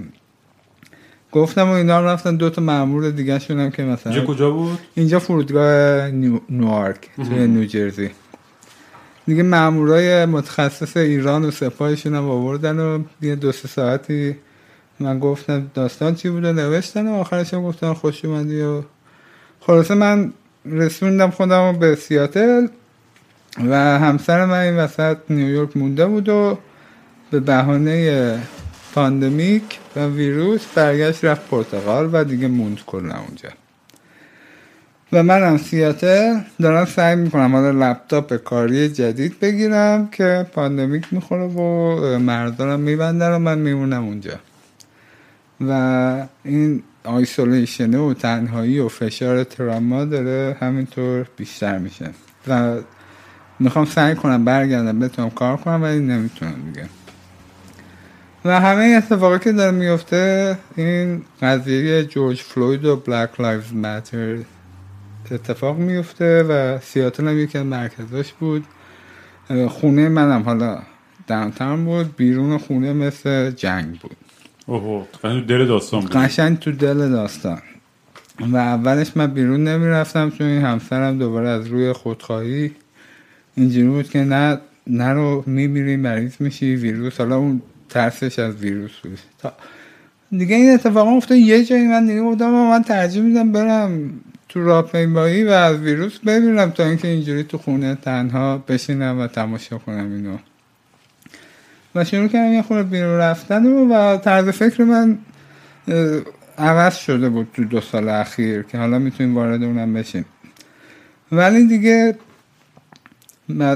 همه اینا برمیگرد همه چی برم ربط داره دیگه به منتال هلت و سلامت روان و نداشتنش. دیگه اواخر می من به روان پزشکم گفتم که من نمی‌تونم کار کنم. یه خورده به من داروی ادرال بده ببینم که کمک می‌کنه من ADHD دارم. اونم یه تستی ازم گرفت گفت خب آره انگار ADHD هم داری و اینم ادرال. حالا من در واقعیت دو قطبی هم دو قطبی دو. دو قطبی دو یعنی چی؟ یعنی اینکه بیشتر وقتا من افسردم ولی یه وقتایی یهو یه انرژی عجیبی می‌گیرم. اینو از همیشه باهات بوده تو زندگی. این همیشه با هم بوده ولی من دسامبر گذشته آگاه شدم بهش. و الان که نگاه می‌کنم مثلا 2015 که یه ما پاشم رفتم ایران اون موقع دقیقا اوج این هایپومینیا بهش میگن. اونجوری بوده. و خلاصه این ادرال رو که به من داد حالا اون روانپزشک کارش اینه باید بدونه. ادرال می‌تونه هایپومینیای یعنی بایپولار دو قطبی خفیف رو می‌تونه یه دفعه خیلی خطرناک کنه. و من شدیدا منیک شدم. و شروع کردم حالا تاثیرش بخوام بگم چه جوریه. فکر کنم مثلا تو الکل که می‌خوری قسمت انالیتیکال مغز تعطیل میشه قسمت احساساتش زیاد میشه. حالا این ادرال انگار رو من برعکس کار کرده بود. تمام احساسات من رو کشته بود. یعنی هیچ چیزی دیگه حس نمی‌کردم. همه چی تبدیل به درست و غلط شده بود فقط. و دیگه من شروع کردم با همه دعوا کردن. همه چی هر هر ظلمی هر اشتباهی جلوی چشم دیگه نمی‌تونستم ازش رد بشم. و میگم حالا اون قضیه بلک لایز ماتر اتفاق میافتاد. این ظلمی که سپاه به خودم کرده بود و فشارش که می‌دونستم اینا قراره با من تماس بگیرن و چیکار قراره بکنم اون موقع. همه اینم بود همسرم هم که گذاشته بود رفته بود و isolation هم بود. همه تو خونه چند هفته قرنطینه بودیم و همه اینا ماه ها گذشته بود دیگه. دیگه یه روزی دعوای کاری شروع کردم رو توییتر. بعد از اون ور یه روز صبح پا شدم دیدم یه گروهی تو فیسبوک اومده میگه آقا چرا فوش میدی رو توییتر؟ بعد جواب اینا رو دادیم رفتم. فردا یه گروه دیگه اومدن گفتم آقا چرا فوش میدی رو توییتر؟ به اینا هم گفتم آقا این دعوای کاری شما کارتون نباشه. اینا هم رفتن. روز بعدش اچ آر فیسبوک رو گفت آقا چرا فوش میدی رو توییتر؟ گفتم من آزادی بیان دارم رو توییتر شخصی اینا گفتم باشه بذار ما بریم فکر کنیم ببینیم آزادی بیان داری رو توییتر شخصیت یا اینکه چون کارمند فیسبوک هستی نماینده فیسبوک هستی رو توییتر شخصی منم گفتم خب آره حق دارم برم فکر کنم. دیگه اون شب فکر کردم دیدم حالا این همون موقعی بود که فیسبوک داشت ادعا می‌کرد که اینا دانالد ترامپ رو روی پلتفرمشون نباید فکت چک کنن. نباید درستی آزمایی بکنن. من یه دفعه دیدم بابا اینا ترامپی که داره شدیدن خشونت رو ترویج می‌کنه و پلیس میره آدم می‌کشه رو اینا میگن به ما ربطی نداره. بعد اینکه من رو پلتفرم دیگه رو توییتر شخصی فوش دادم به دو نفر الان اینا براشون مثلا باید فکر کنم گفتم فاکیو دیگه اصلا من نمی‌خوام واسه چه اینجای کار کنم. خلاصه از فیسبوک اومدم بیرون و دیگه چون از فیسبوک هم اومده بودم بیرون دلیلی هم نداشتم با آمریکا باشم گفتم ای با جمع کردم همه رو بار دادم تو کامیون اومدم کانادا. عجب ببینم بعد کلا این داستان منتل هلت رو می‌خوام یه بهش برگردیم.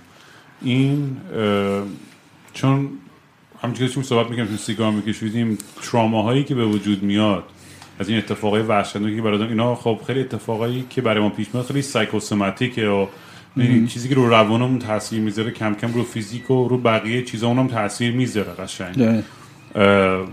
و برای تو تو این این مدتی که از وقتی که اون مقاله رو تو میدیم نوشتی و بعد دیگه این داستان پیش اومد حالت خود چجوری شده؟ این استراب و انگزایتی بیشتر شده کمتر شده؟ چجوری داری باش دیل می‌کنی؟ خب کلا.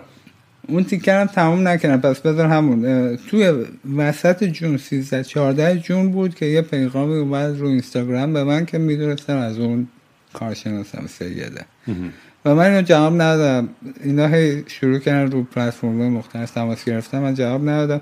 نصف شب زنگ می‌زد رو واتساپ رو تلگرام سیگنال. بعد اینا زنگ زد به خواهرم تو ایران گفت بگو این بیاد جواب بده. خواهرم به من پیغام رسون باز من جواب ندادم دوباره زنگ زد گفت کی تماس می‌گیره؟ خواهرم گفت من نمی‌دونم به خودش مربوطه دیگه. گفت پس تماس نمی‌گیره؟ نه. خواهرم گفت ظاهرا نمی‌گیره. دیگه رفت و یه دو سه هفته بعد که حالا این وسط میگم من کارم کویت کردم اومدم بیرون همه جمع این اتفاقا کردم. همزمان داشت پیش میاد همه اینا همزمان از جون و, و منیک بودم. ادرال رو زده بودم منیک بودم با همه دعوا می‌کردم همه می‌گفتن این چه غلطی داره می‌کنی زندگی تو چرا داری به کار میدی نمی‌دونم فلان کویت کردم اومدم رسیدم دو هفته قرنطینه کردم تو کانادا دیگه با خواهرم اینا توی شهر ادمونتون همخونه شدیم. هنوز داشتم بار بندیدم رو باز می‌کردم که دیدم از خواهر ایرانم نامه اومد که یه پیغام اومد. یه عکسی از نامه ای که از قوه قضایی رفته که بیا برای ادامه بازجویی. یا برای تو اومده بود. آره.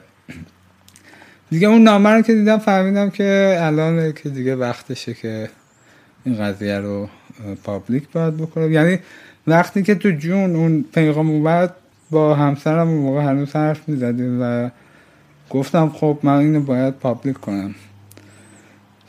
منتها هدف برنامه این بود که حالا بریم یه دو تا رفیق ژورنالیست گیر بیاریم فکر کنیم تو, تو کجا publish کنیم بنویسیم edit کنیم.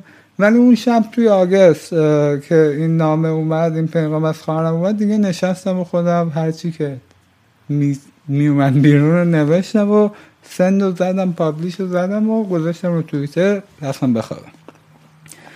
که بعد اون دیگه این اتفاق افتاد که خبرگزاری فارسی و انگلیسی و یه چند هفته دو سه هفته هم با اینا مصاحبه می‌کردم.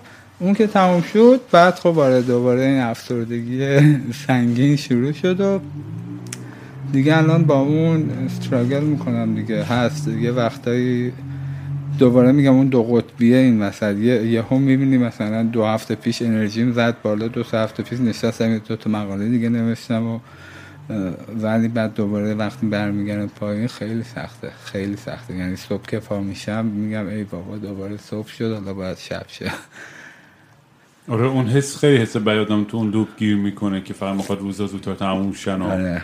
برسه به فرداش. و این چیزی که من هم خیلی توی این پادکست در مورد سکرم حرف بزنم در مورد منتل هلت و دردایی که باهاش میاد سختی که باهاش میاد احساس این کمبود همدردی که در موردش هستش کم توجه بی توجهی که بابا این طوری نیستش و جدی نگیر و خیلی خیلی بهش ارزشی نمیدن براش احترامی قائل نمیشن برای این دیسمیس میشه. خیلی دیسمیس راحت می‌کنن. و من خودم به شخصی که کمکم کرد خب psychedelic بوده. درست. اینم با هم در مورد صحبت کردیم. من خب ayahuasca و iboga و mushroom و ketamine و اینجور چیزا خیلی منو کمک کرده حالا نمیگم صد درصد. cure شدم و نمی‌خوام یکم تشویق کنم هر کسی بگه وای دیگه یه معجزه است این چیزا ولی تحقیقاتی که داره روی این چیزا میشه خیلی جدیه. برادر من خودش تو این کار الان اومده دیگه کاملا و داره درس در موردش می‌خونه و قرار دکتر همچین کاری بشه.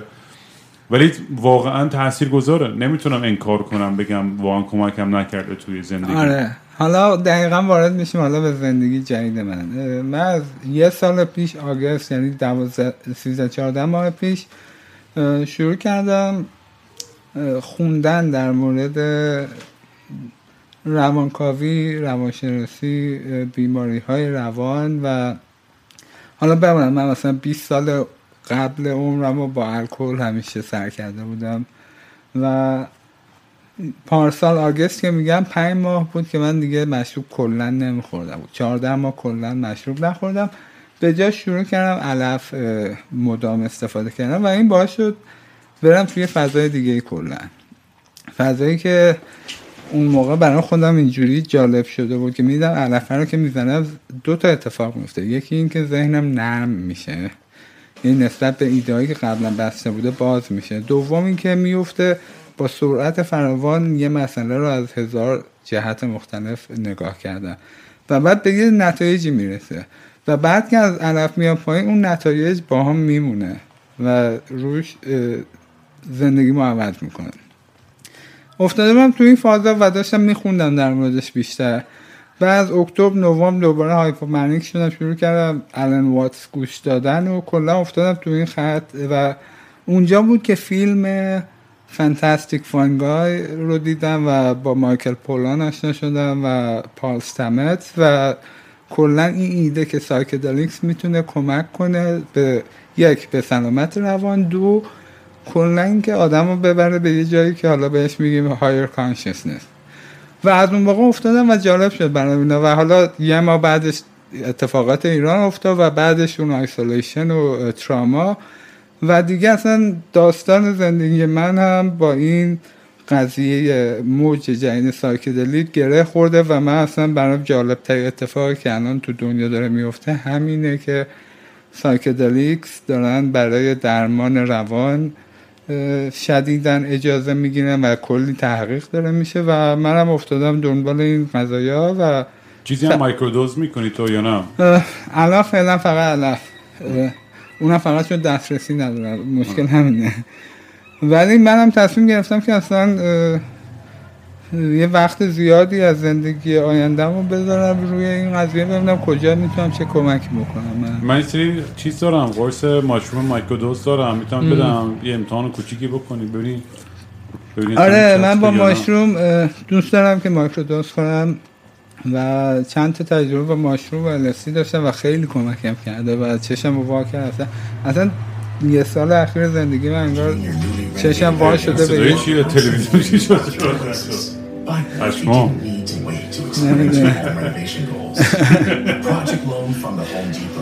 خب اونو اوکی رو اومده تو خونه. آره. انگار چشم وا شده. کلا به یه دنیای دیگه ای و اصلا اون زندگی قبلی به عنوان مهندس نرم افزار و تکنولوژی و سیلیکون اصلا نمی‌خواد دیگه برگردی تو اون دنیای سیلیکون به هیچ وجه. یعنی دوباره حالا پایین بودیم سیگار می‌کشیم. گفتی که آره آدما میگن فلانی کسخل شده.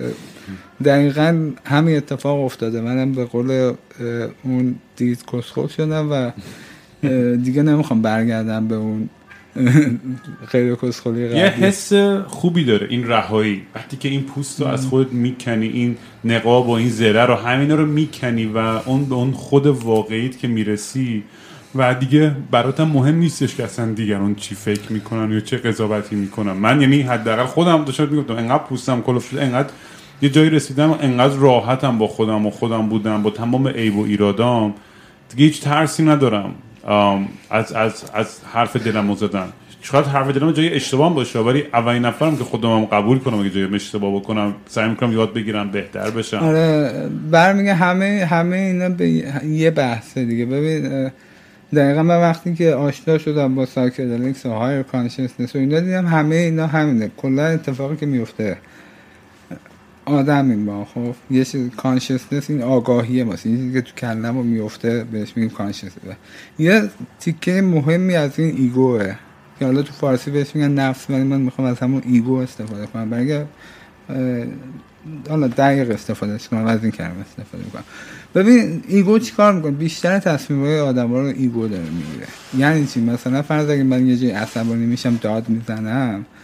خب قسم منطقی ذهنم که می‌دونه داد زدن کمکم نمی‌کنه. ولی اون ego میگه نه داد بزن اون یارو قبول کنه. ego سعی می‌کنه آدم رو protect کنه. ولی در عمل باز میداره. در عمل داره باعث میشه که بیشتر رفتارهای حرکتهای تصمیمهای بیشتر آدم از روی ترس باشه. و کاری که psychedelics می‌کنه اینه که این ego ه رو یه خورده می‌کشه پایین درست؟ و ego رو که می‌کشه پایین اتفاقی که میفته همه چیز باز میشه. مثل مثل اینه که فرض کن داره میره کوه خب؟ تو تو کوهی هر طرف نگاه میگه یه تپه یه کوهیه. این ego ه. خب ego رو وقتی برداری فرض به اون بالا برسی دیگه همش آسمونه همش یکی میشه. این هم همونه وقتی ego رو می‌کشی پایین اتفاقی که میفته تو با همه universe یکی میشی. با همه آدم یکی میشی. درد همه رو می‌فهمی. این معنی خود از بین میره. و بعد چشت که یه بار به اون میشه وقتی برمیگردی میگی خب پس تمام این چیزایی که من فکر می‌کنم همش ساخته این ایگوه. یا مثلا مغزتو نگاه می‌کنی می‌بینی با دو تا مولکول می‌تونه یه دفعه دیدت به همه چی عوض شه و این جالب ترین چیز بشریه و دهه هاست که در موردش تحقیق هم حق نداره بشه. و چه که به این چیزا وا میشه و میگه اصلا اینکه من بشینم به کامپیوتر بخوام یاد بدم چه جوری متن رو نوشته دیگه اصلا اهمیتی نداره این وسط. وقتی این همه conflict این همه جنگ این همه گر... این همه suffering این همه درد توی بشر هست و اکثریت ما درگیر اینیم که الان چجوری پلاستیک بیشتری تولید کنیم بفروشیم به آدمایی که نیازش نداره. و اصلا من چشم وا شده به این قضیه که دیگه نمی‌تونم ادامه بدم به اون پلاستیک تولید کردنه آره واقعا منم زیباترین چیزی که همیشه پیدا می‌کنم توی زندگی این connection همه این ارتباطات ارتباط با انسان های دیگه روابطی که پیدا میشه و وقتی از طریق همین پادکست آدمایی که آشنا میشم این عشقی که آدم می‌تونه با یکی دیگه در میون بذاره می‌دونی اون بیشتر چیزی که منو الان ارزام می‌کنه توی زندگی. برای من هم همین اتفاق افتاد. توی این دو سه ماه اخیر که بعد از که اون مقاله رو نوشتم همین که میگی یه دفعه اصلا جمع دوستان به معنی کسایی که باهاشون روزمره صحبت می‌کنم در مورد حالم در مورد که الان به چی فکر می‌کنم. کلا عوض شد. برای اینکه بیشتر آدم ها علاقه ندارن به این چیزا فکر کنن. آره. یعنی من من بگم من همیشه در کلی حرف زدم تو پادکست. یه سریاش خوب از رو ترسه یه سریاش از روی یه چیزی شبیه ترسه که اون بیشتر هرسن می‌گیره که برای از دست دادن مکان یا موقعیت یا مقام اجتماعیشونه. نمی‌خوام با ارتباطی داشته باشن و این خیلی منو اذیت می‌کنه. به خاطر آره. اینکه می‌دونی من خودم آدمی هم که اگه کسی ببینم ببین من از بچگی نمی‌دونم چرا اینجوری بود. ولی مثلا تو مدرسه من یادم اولین بار که اصلا دعوام شد کتک کاری شد سری بود که یکی یه, یه, یه, یه بچه معلول یه چون کتک زدن چند تا از بچه ها چون نمی‌تونست درست راه بره. من ریختم اون یکی ها رو کتک زدم. یه جوری تو مدرسه من دکستری بودم که بولیای دیگر رو کتک می‌زد. یعنی همیشه می‌خواستم از حق حقوق اونایی که نمی‌تونستن از حق خودشون دفاع کنن یه جوری براشون وایسم. و این وقتی که خب پشت من خالی کردن خیلی از دوستان و خیلی از فامیلا و خیلی از آدم ها می‌دونی آدم آدم قلبش فقط میشکنه می‌دونی؟ و تو الان ولی به جاش یه, یه،, چیز جالبی که پیدا شده تو این مسیر ارتباطات جدیدی که پیدا کردم بچه های مثلا دیسکورد کامیونیتیم اینا عاشقشونن یعنی یه آدمایی الان باشون آشنا شدم تو زندگی که الان اینا رو دیگه با عنوان دوستای صمیمی می‌بینم. اینا منو با تمام کس و شعرام با تمام خوبی ها و بدی ها و لختیام و عیب و ایراده و مسائل سیاسی و فلسفی اینا قبولم دارن. همین گهی که هستم و قبول دارن و این خیلی خیلی رابطه عمیقتر و واقعی تری آره میشه. دقیقا همین حرفایی که می‌زنی. حالا اون اون تیکه اولش موقعیت اجتماعی که گفتی دوباره حالا بریم به فروید به اون میگه superego superego هدفش اینه که جامعه آدم های جدید رو طوری بزرگ کنه و تربیت کنه که همین جامعه رو ادامه بدن. یه survival trait ه و تو به عنوان یه آدم تا بخوای بیای به که نه آقا من اصلا نمی‌خوام تو این جامعه زندگی کنم. من می‌خوام اصلا واسه خودم فکر کنم. من نمی‌خوام صبح برن سر کار. یه دفعه همه فاصله میگیرن ازت. برای اینکه کل اون سیستم حول این وایستاده که هیچکی نخواد خارج شه همه می‌خوان نگهش دارن. و تا تو بخوای اینو دیستربش کنی همه یه سری موزه می‌گیرن و میکوبنت منتها اکثریت ساکت میستن تماشا می‌کنن.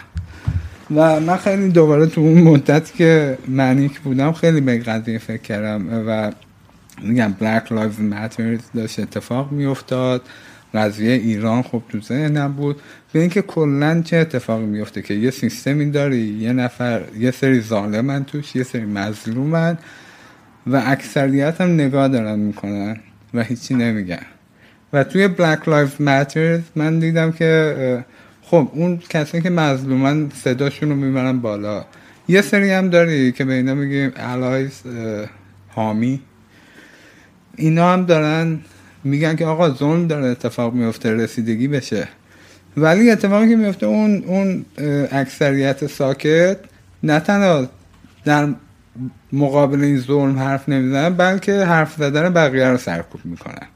میگن آقا چرا چرا شیشه میشکنین چرا داد میده چرا فوش میدین؟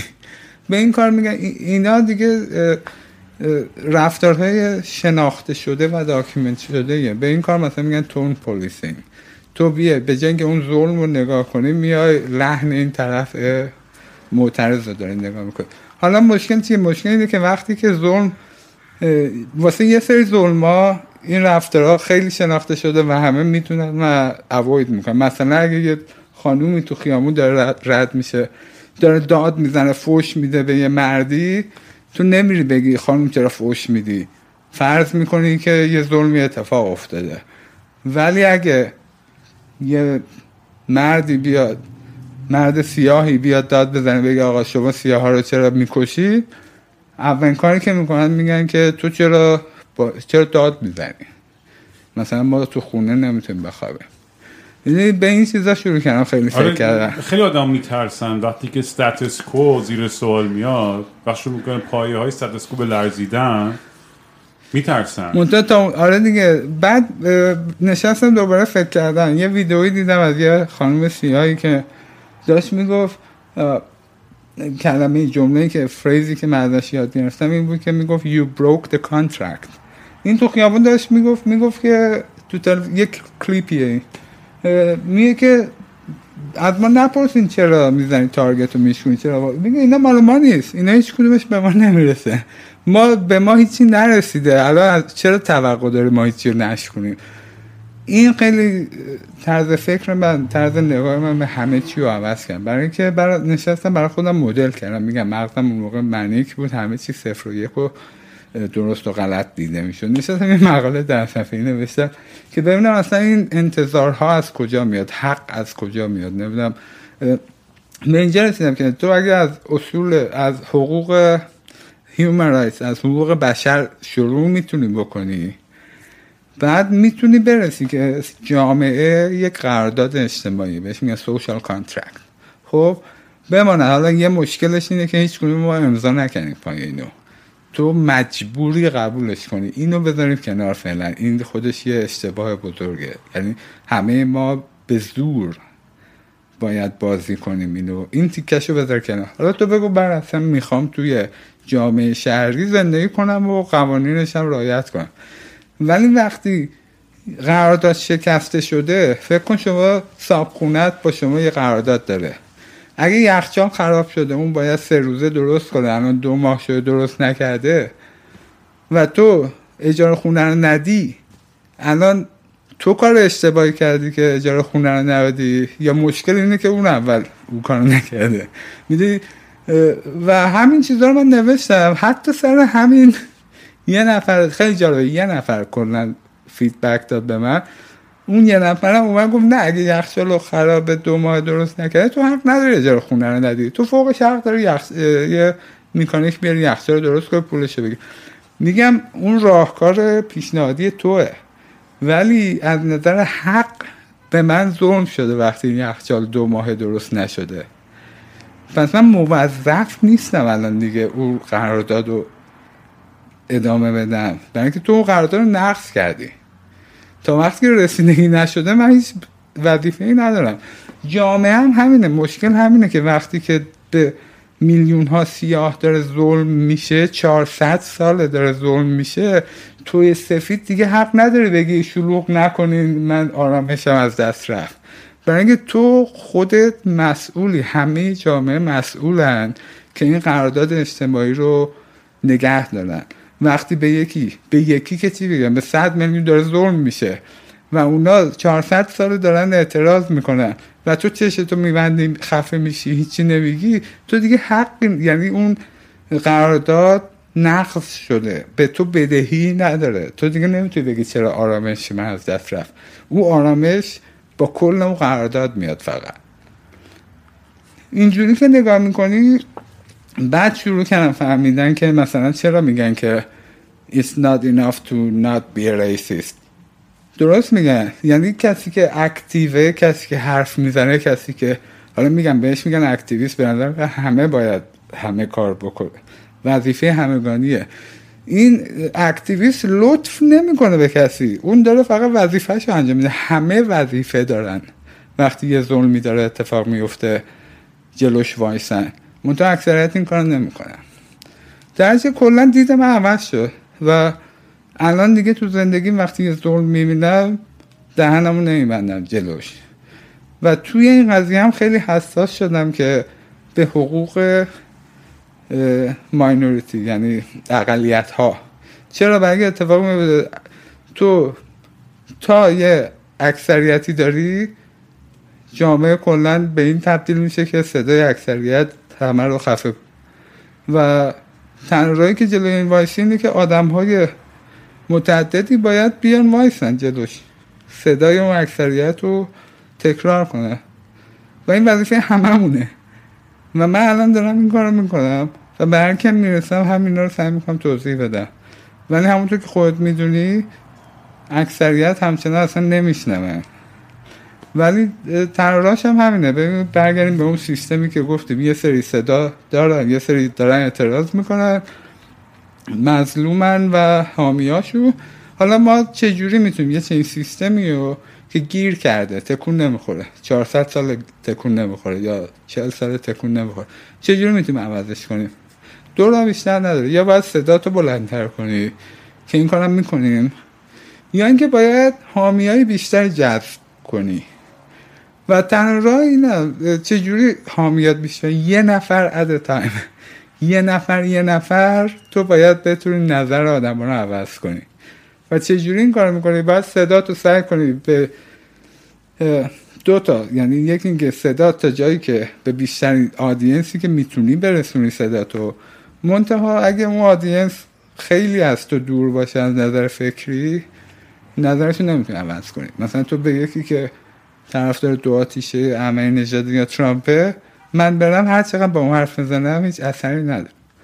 در تو فقط کسایی رو می‌تونی روشون تاثیر بذاری که طرز فکرشون خیلی نزدیک به یه خطی که تا الان اونجوری فکر می‌کنه ولی تو اگه حرف بزنی شاید یه جای طرز فکر اینا رو بتونی عوض کنی. و همین یواش یواش یه نفر یه نفر می‌تونه آدم ها رو آگاه کنه. به اینکه توی جامعه چه اتفاقی داره میفته و اینکه ساکت نمونن نسبتش. و تنها راش همینه. صدا تو بالا ببری و یار بیشتر بگیری. این دوتا باید زمان ببره تا سیستم از اون قسمتی که قفل شده در بیاد. و این زمان می‌بره. ولی اون بحث هستش که آدمی که تو قدرتن و همیشه بودن یه سریاشون نمی‌خوان دست بدن و به آره. هر, طوری که شده چه با حواظ پرتی چه با سرکوب چه با انترتینمنت که می‌خواستم دقیقا برسیم به این نقطه که الان مثلا با دیدی که قبلا داشتی که تشویق می‌کردی که تو ایران رأی بدن. من خودم آدم بودم که دو دفعه داره رأی یه بار به خاتمی یه بار رو روحانی. الان ولی حاضر نیستم رأی بدم خودم به شخصه بخصوص تو آمریکا که خب من citizen آمریکایی هم نیستم که بتونم بین ترامپ من دوستای هم ترامپی دارم هم دوستای بایدنی دارم دوستای independent دارم وسط و فلان و دوستایی هم که میگن آقا باید فقط رأی بدیم بین بد و بدتر یا هرچی. برام خیلی جالبه که خیلی از بچه حتی تو ایران با چون حرف می‌زنم که طرفدار ترامپ هم میگن آقا ترامپ بیاد بزنه به گا بده ایران و دیگه تموم شن اینا. تو خودت چی فکر می‌کنی؟ در مورد این اتفاقایی که داره توی ایران پیش میره و تحریما و فشار و به سمتی که داره میره. حتی بعضی میگن شما اگر ببازه چون احتمالش که ببازه ظاهرا داره زیاد میشه. من من پیش بینم میشه که دوباره می‌بره ولی الان پوز بایدن و پلاس 11 نشون میده که خیلی عجیبه اینقدر جلوه. یعنی عجیب نیست. یعنی اینکه اگه ببازه یعنی خیلی عجیبه ولی اون دفعه هم هیلاری 5 6 تا جلو بود دیگه. ببین چند تا بحث مختلفه. در مورد رأی دادن ندادن من طرفدار اینم که اولا با منطق و ریاضی نگاه کنیم بهش. برای اینکه همون که گفتم این قهر کردنه هیچ اثری نداره. در نتیجه باید نگاه کنیم. ببین اگه رأی دادن به نظرم تاثیر مثبت داره رأی بده و این نداره ندیم. این تیکه اولش. تیکه دومش همچنان من میگم برای اینکه ثابت کنم این پوینت رو که رأی دادن بین بد و بدتر هم می‌تونه فرق داشته باشه خیلی ساده است میگم دوباره امنی نژاد با خاتمی رو تو نمی‌تونی بگی اینا واسه اقتصاد یکی هن. یا امنی نژاد یا با روحانی رو بگی نیستن. یکیشون ناتوانتره و خیلی ناتوانتره دوباره تو در مورد ترامپ و هیلاری می‌تونی یه نفر میگه آه اینا همشون مال یه سیستم همشون مال یه سیستم از بیرون. آره ولی بین خودشون دوباره تواناتر و ناتوانتر داریم. از این نظره که من میگم که رأی دادن تاثیرش صفر نیست. درست. ولی at the same time توی ایران رأی دادن مشکل اصلی رو هم حل نمی‌کنه. فرق داره. ببین مثل اینه که تو سرطان داشته باشی بعد بهت بگن آقا غذا بخور. بگی چه فرق داره؟ غذا همشون غذا هیچ کدومش سرطان منو درست نمی‌کنه. آره نمی‌کنه. ولی غذا تو بخوری و ورزش تو بخوری فعلا کمکت می‌کنه سپرتلی جدا از اون به- برای سرطانت هم فکر کنی. من اینجوری نگاه می‌کنم بهش. و بماند که یه چیزی هم که سالهاست اه، پازل می‌کنه اینه که تو کل دنیا وقتی یه انتخاباتی درصد شرکت کنندگان رأی بالا بره این نشان از نارضایتی داره.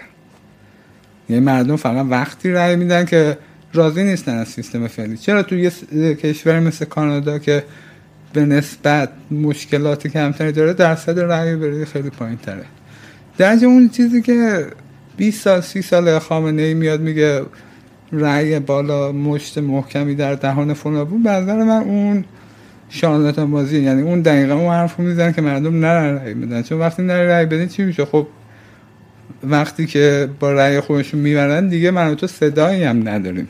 فقط وقتی که مردم رفتن به موسوی رأی دادن و بعد شد تو می‌تونی بیای طلبکار بشی. برگردیم به تحریم حالا. من دوباره با تحریم مردم عادی شدیدن مخالفم.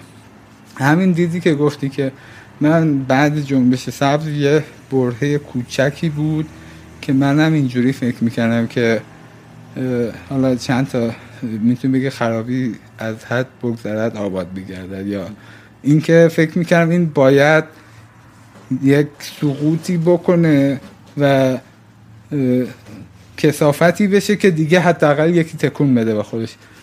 بعد کم کم دیدم نه بابا مردم عادی دارن له میشن این وسط مامان بابای خودم رو می‌دیدم دوستای خودم رو می‌دیدم.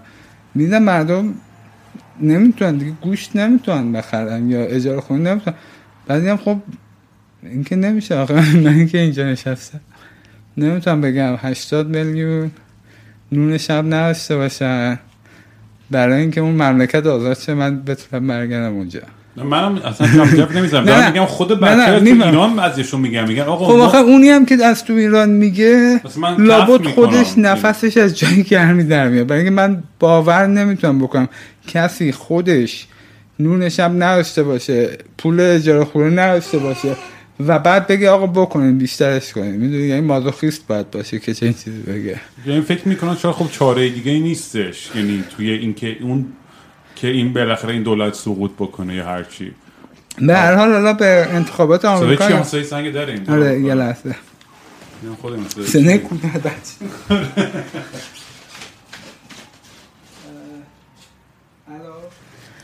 اوه اوه شعله زردم آورده. دست درد نکنه. وای چه شوره زردی. به به. خیلی شعله زرد دوست دارم خب بریم به انتخابات آمریکا. آخه مشکل اینه که انتخابات آمریکا رو حالا تو توییتر هم دیروز یه بحثی بود در مورد فیروز نادری. اونو بگذاریم. مشکل اینه که انتخابات آمریکا ترامپ انقدر بده که هر کسی که به این قضیه اینجوری نگاه کنه که کدوم برای ایران بهتره اصلا داره نکته اصلی رو میس می‌کنه. ترامپ انقدر برای کل دنیا بده که هیچ حالتی نیست که بخوای طرفداری کنی ازش. نجه اینکه بگی بیای برای ایران کدوم بهتره اصلا سوال اشتباهی به نظر من. یه سری آدم خوب هستن از خود ترامپ دفاع می‌کنن برای میگن آقا اقتصاد بهتر شد و فلان و فلان و یه سری طرفدار خودشو داره توی اون چارت خب آره ولی ولی راست در کانتکست ایران به قول تو maybe they're missing the bigger point. نمی‌دونم برای من خودم سوال من جواب این سوال نمی‌دونم چیه واقعیتش. میگم برام یعنی همیشه منم وقتی می‌بینم این حس مازوخیستی که بعضیا دارن که میگن آقا ایران رو بزن نابود کنن که ایران برن من خودم رو دوست ندارم که اصلا بگم که طرفدار اینم یا اونم. خیلی خودم رو سعی می‌کنم وسط بازی کنم به خاطر اینکه من الان در جایگاه نیستم. از خود اول که خودم انقدر تراما دارم که بهش دیل کنم و خانوادم به گار رفته و این داستانه که اصلا در جایگاهی نمی‌بینم خودم که کسی بگم چی کار بکنه چی کار نکنه. من خودم میگم این کارو می‌کنم یا نمی‌کنم. اگه کسی دوست داشت مثلا کل point پادکست هم همینه. مثلا میگم واسه که دیگه می‌زنم این تجربه شما شاید برای شما کار نکنه. شاید اصلا به دردتون نخوره. و من در میون می‌ذارم همه تجربه هامو که شاید از توی لای این حرفایی کسی یه چیزی pick up بکنه که شاید به دردش بخوره.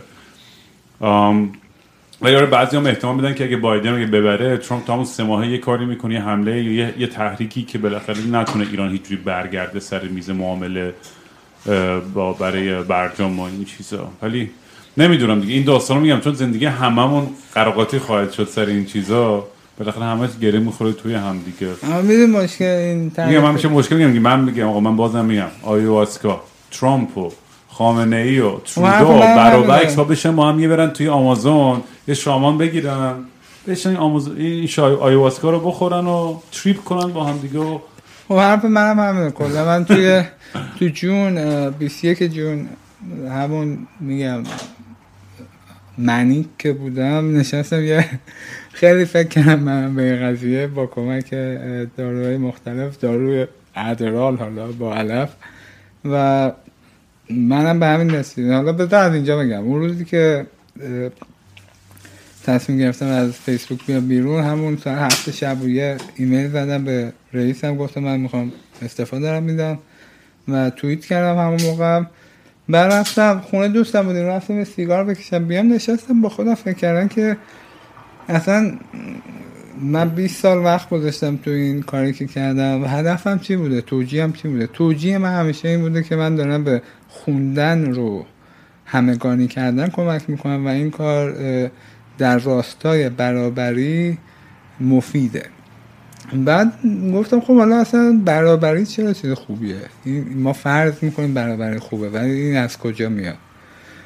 و با خودم به این نتیجه رسیدم که برابری از این نظر مفیده که suffering رو درد رو حالا نمی‌دونم کلمه درست ترجمه suffering به فارسی چیه برای اینکه suffering با pain فرق داره.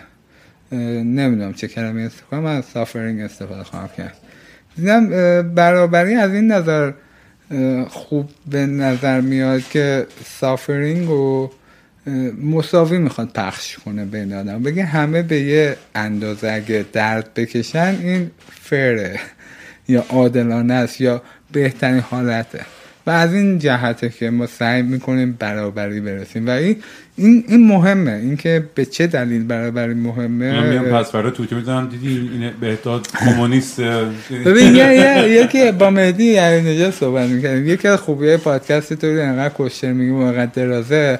آدمایی که فقط گوش میدن تا تشه که واقعا می‌خوان گوش بدن. اون آره. چیزا نمیاد مخربا نمیاد حال نداره کسی.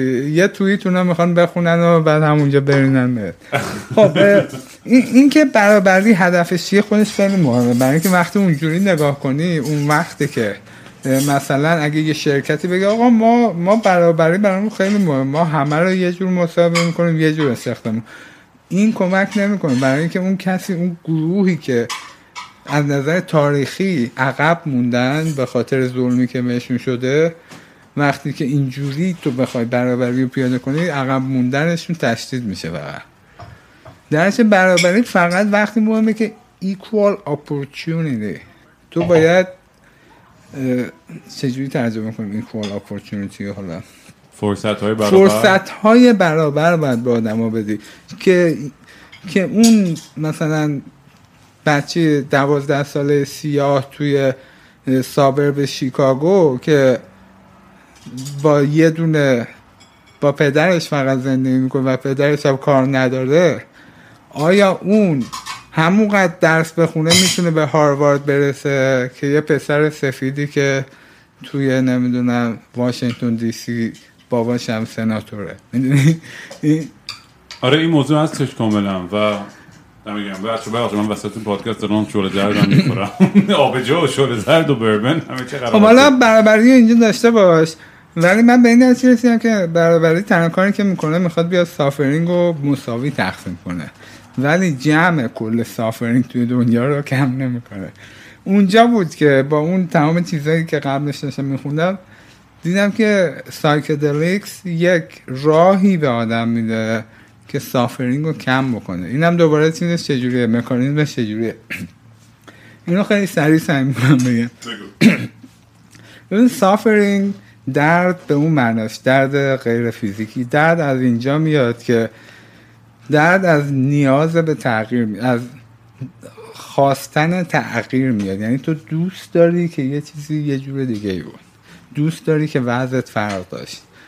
و بعد مشکل اینه که خود این فرق داشتن یه چیز ساخته ایگوه. یعنی این ego توه که میگه که آقا مثلا اگه پول بیشتر داشته باشی با الان داشته باشی وضعت فرق داره. این یک توهم آدمیه. واقعیتش اینه از اونایی که پول بیشتر داشتن بپرسی همشون بهت میگه که نه با پول که خوشبختی نمیاره. و این نداشتنش بدبخت می‌کنه. مشکل اینه که تمام اینا ساخته ایگوه. یعنی چی؟ الان اگه برید توی علم جدیدم نگاه کنی همه دارن میگن او reality is just an illusion made by the mind. کلا اینکه این واقعیت که ما به عنوان واقعیت می‌شناسیم همش یک توهمه که تو ذهن آدم ساخته شده. و این اصلا هیچ ایده جدیدی هم نیست. اینشتین هم داشته می‌گفت. اینشتین هم 50 سال پیش می‌گفته که گفته reality is just an illusion although a very persistent one.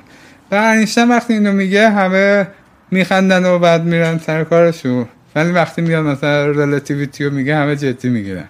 هم وقتی می‌گفته reality is an illusion جدی داشته می‌گفته. الان علم داره تازه بهش می‌رسه اصلا consciousness و ego و reality و اینا همه ساخته ذهن بشره. اما خوبیش اینه که وقتی تو این ego رو بتونی بکشی پایین اتفاقی میفته همه چی یکی میشه. دیگه پول داشتن متفاوت نی که بهتر بخواد باشه. به کجا می‌رسی؟ به higher consciousness می‌رسی که مثل زن مثل مرتاض هندی مثل نمی‌دونم عارف اسلامی. همه کسایی که میگن که کل دنیا یکیه و کلا خواستن وجود نداره همه اینا از یه فضا دارن حرف می‌زنن. اون جاییه که ego رو تو کشیدی پایین. وقتی ego رو بکشی پایین و همه چی یکی بشه دیگه خواستنی دیگه وجود نداره چون همه چی یکیه. یه تو نمی‌خوای دیگه که الان یه جور دیگه ای بود. و وقتی خواستنه از بین میره suffering از بین میره. و برای اینکه suffering رو تو دنیا بشه محو کرد پس تو نیاز داری همه بشر رو upgrade کنی به این higher consciousness تو این دنیای کاپیتالیستی مصرف گرایی و چجوری دقیقا, یعنی دقیقا struggle همینه دیگه. یعنی اصلا همین psychedelic خواستم یه farm بزنم و کلا رفیقام و همه آدمایی که مثل خودم کسخل بودن همه رو جمع کنم اونجا با خب- اونجا زندگی خب کنیم. دهه و- 60 این اتفاق داشت میافتاد دیگه. یعنی دهه 60 با LSD و توی برکلی و نمی‌دونم پینک فلوید و باب دیلن و psychedelics و counterculture به همین سمت داشت میره و همون دقیقا سیستم کاپیتالیست بعد خفش کرد و ممنوع کرد کلا این قضایا رو که آدم اینجوری فکر نکنن. دقیقا. ولی من فکر می‌کنم یعنی میری اگه همینجوری مثلا کرونا به نظر من خیلی اینو توی خیلی روشن خیلی کرد مهمه که آره.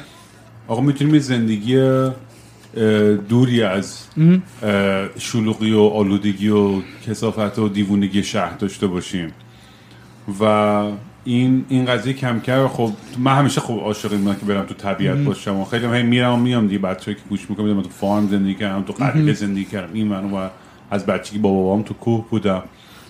من یه تعادل مثلا میگم یه حالت یه techno farm رو دوست دارم که مثلا توش وای فای و همه چی داشته باشم استودیو داشته باشم یه healing center که ayahuasca بزنیم داشته باشیم و توش مدیتیشن و یوگا و فلان.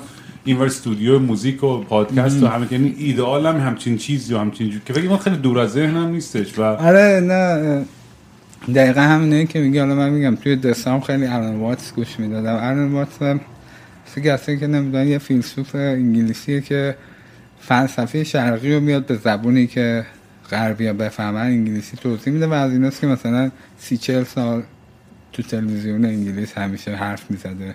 یه بابراستوره واسه خودش. بعد الواز که شروع کنیم گوش بدی ساعت ها که گوش بدی بعد دیگه همه چی شروع می‌کنه همه معنی میده همه یه معنی میده. بعد این ژانویه که رفتم بودم سفر یه ماه سفر بودم قرار بود باشم که برم پرتغال. یه رود تریپ یه سفر کوتاه با دوستان اسپانیا ببینمشون بعد برم ایران برگردم دوباره بیام آمریکا. تو این یه ماه گفتم خب بیا علف نکشم. مثلا یه خود یه استراحت بدم یه کرینزی بکنم و رفتم هفته دوم نشده بود اسپانیا دلم علف خواست رفتم علف گرفتم و کشیدیم. و بعد با خودم گفتم اه پس این همه چیز که من خیال می‌کردم یاد گرفتم الان نمی‌دونم دیدم عوض شده الان این گوم و فلان کردم. پس همش پشم بود. برای که یه علف نتونستم نکشم. بعد این طول کشید تا جا افتاد برام این مفاهیم که واتس هم همینو میگه زنم همینو میگه همه همین میگه تو قرار نی بری مرتاز بشی. قرار نی تارک دنیا بشی. تو منطقه چشت به یه چیزایی وا میشه و با اون آگاهیه حالا زندگی تو می‌کنی. وای فای می‌خوای اشکالی نداره استفاده کنی. عرق هم می‌خوای بخوری مشک اشکالی نداره. یعنی فرق این چیزی که من ازش حرف می‌زنم یا خیلی می‌زنن با مذهب همینه. که مذهب در مورد خط کشیدنه. یه چیزی داره که بهش میگه passive awareness. دقیقا آفرین. که نه به فارسی ترجمهش کرد. دیگه خودتون زیر, زیر کامنتات مطمئنم که الان رو ترجمه می‌کنم ولی این حالت آگاه بودن ناخودآگاه دقیقا دقیقا. پسیو با ناخودآگاه خیلی فرق داره. برای اینکه نه دقیقا. آگاهی غیر فعال یا؟ آره آگاهی غیر فعال فکر کنم درست باشه راست میگه مطمئنم این کلمه بهتر داره ولی نه دقیقا آنکانشس مشکل مشکل ما همین از آنکانشس میاد همش که اتفاقی که تو ذهن ما یه تیکه هست. حالا همه این رو می‌تونیم صحبت کنیم چجوری به اینجا رسیده با تکامل. یه تیکه کله ما هست که آگاهه یعنی خداگاهه منتها مشکلش اینه که این تیکه خداگاه خیال می‌کنه که این داره تصمیم می‌گیره. تصمیم اصلا اینجوری نیست. این داره یه این تیکه خداگاه مثل یه کامپیوتر تازه. با ریاضی و لاجیک منطق آره و نه و غلط و درست کار می‌کنه. اشتباهش اینه که این تیکه خیال می‌کنه که اینه که تصمیم می‌گیره آدم چیکار کنه. در واقعیت بقیه مغز که همه خارجه اینو میگیم ناخداگاه. اون ناخداگاه هست که داره همه کارو می‌کنه. منتها گاهی وقتا ناخداگاه همون تصمیم اون تیکه خداگاه رو اجرا می‌کنه. تا وقتی که استرسی نیست کانفلیکتی نیست همه چی وقتی راحته ناخداگاه تو داره دستورهای تیکه خداگاه تو اجرا تا یه نارامی پیش میاد ناخداگاه کنترل رو دست می‌گیره. از روی ترس از روی هزار تا چیز دیگه از روی ترامای قدیم. تصمیم می‌گیره و این تیکه خداگاه می‌بینه که کنترل از دستش در واسه همینه که آدما می‌خوان راحت طلبن. برای اینکه اون راه... وقتی که همه چی راحته تو یه حس کنترل داری.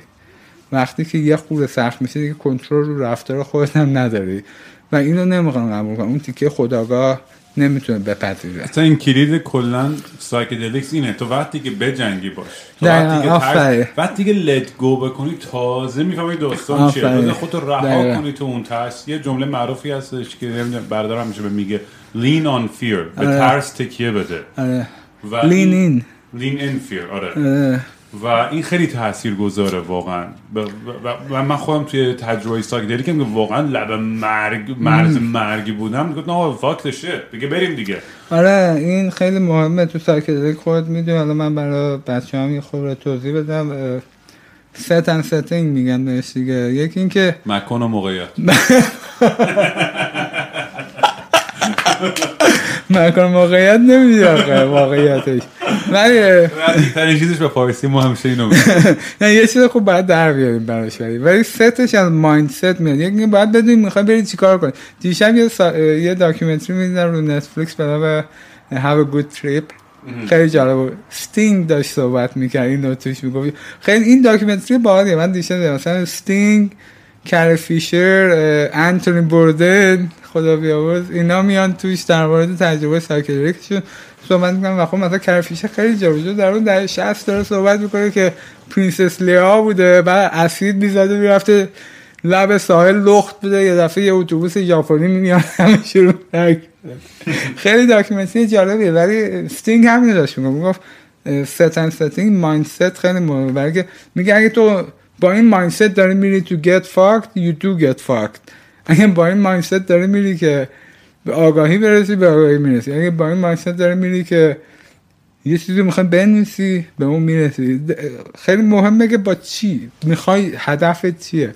دومیش هم ستینگ فیزیکال سیفتیه یعنی امنیت فیزیکیه. برای اینکه بدونی جات امنه یکی بالا سرت چیزی نمیشه. این که باید به خود یادآوری کنی که من فردا صبح که پاشم همه اینا تموم شده هیچ اتفاق بدی نمیفته. این خیلی کمک می‌کنه. از این به اینجا می‌رسی که خیلی خب حالا وقتی رفتی توی این سفر اگه که ترسیدی اتفاقی که میفته چیکار می‌کنه آخه باید بدونی چیکار می‌کنه سایکدلیکس ایگو رو می‌کشه پایین. ایگو کارش محافظت تو هم هست. یعنی به تو داره تو رو داره گول می‌زنه. میگه من حواسم هست. من مواظبتم. باعث میشه ترساتو نبینی بیشتر وقتا. اگه ایگو نبود و این همه ترس تو کله ما بود ما کلا هیچ کار نمی‌تونستیم بکنیم دیگه. برای که همیشه تحت تاثیر فشار این ترس ها بودیم. این ایگو اینا رو مخفی می‌کنه. تو یادت میره. تو برای همین یکی از مکانیزم های رایج جواب به تراما اینه که آدم ها selectively selective memory که یاد می‌گیرن فراموش کنن.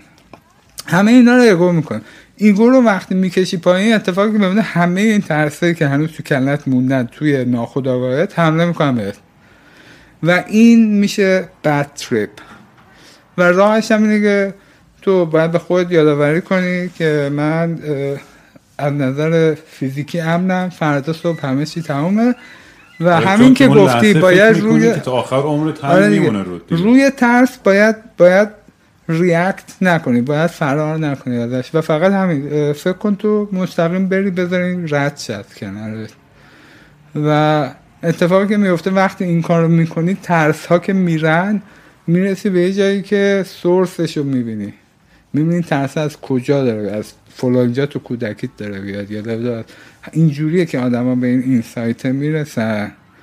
و بعد برمیگردی پایین میگی مثلا سی سال مثلا اینجوری فکر می‌کردم همش به خاطر اینکه اون روز مثلا بابام فرض کن اون حرف رو. و اینه تاثیر سایکدلیک اینه. و خوبیش اینه که وقتی به چه این سایتی می‌رسی تاثیرش میمونه باهات. ماها سالها تا ابد میمونه. این که چیزایی که سایکدلیکس و مثلا دکترها یعنی توی چیز تو علم سایکایتری روانشناسی روانپزشکی. یکی از مشکلاتی که با سایکدلیکس دارن اینه, اینه که میگن میگن که آخه نمیشه که یه دارویی مثلا یه دوزش یه دفعه چند ماه تو رو خوب کنه. دست این دید خیلی غلطیه اونا با چه دید نگاه اونا با دید داروی ضد افسردگی امروز دارن نگاه می‌کنه کارش که بره نورولوژیکلی مثلا مولکولاتو یا ایمبالانس فلان سروتونین رو مثلا ادرس کنه و خب اون باید هر روز بهش اینو بدی که این کار بکنه. مایکل پولان یه حرف خیلی خوبی می‌زنه.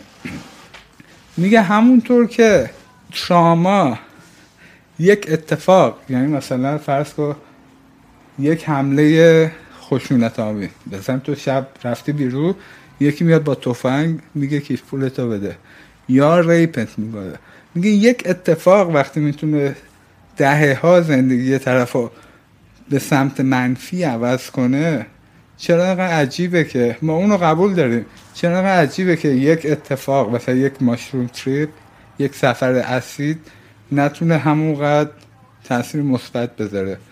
و کاملا حرف درستی هست من منم خیلی قبول دارم. یعنی بر اساس تجربه شخصی من برادرم و سری دوستایی که تو این دنیا پیدا کردم و مطالعاتی که در موردش کردم که میگن هنوز دارن خیلی بیشتر تحقیق می‌کنن خیلی آزمایش های بیشتری دارن انجام میدن. که علم بیشتری پشت رو دیگه. حرف فقط سودو ساینتیفیک اصلاً، نباشه که اصلاً. از این حرفای هیپی دیپی اسپریچوال و فلان چشم سوم و چی چی.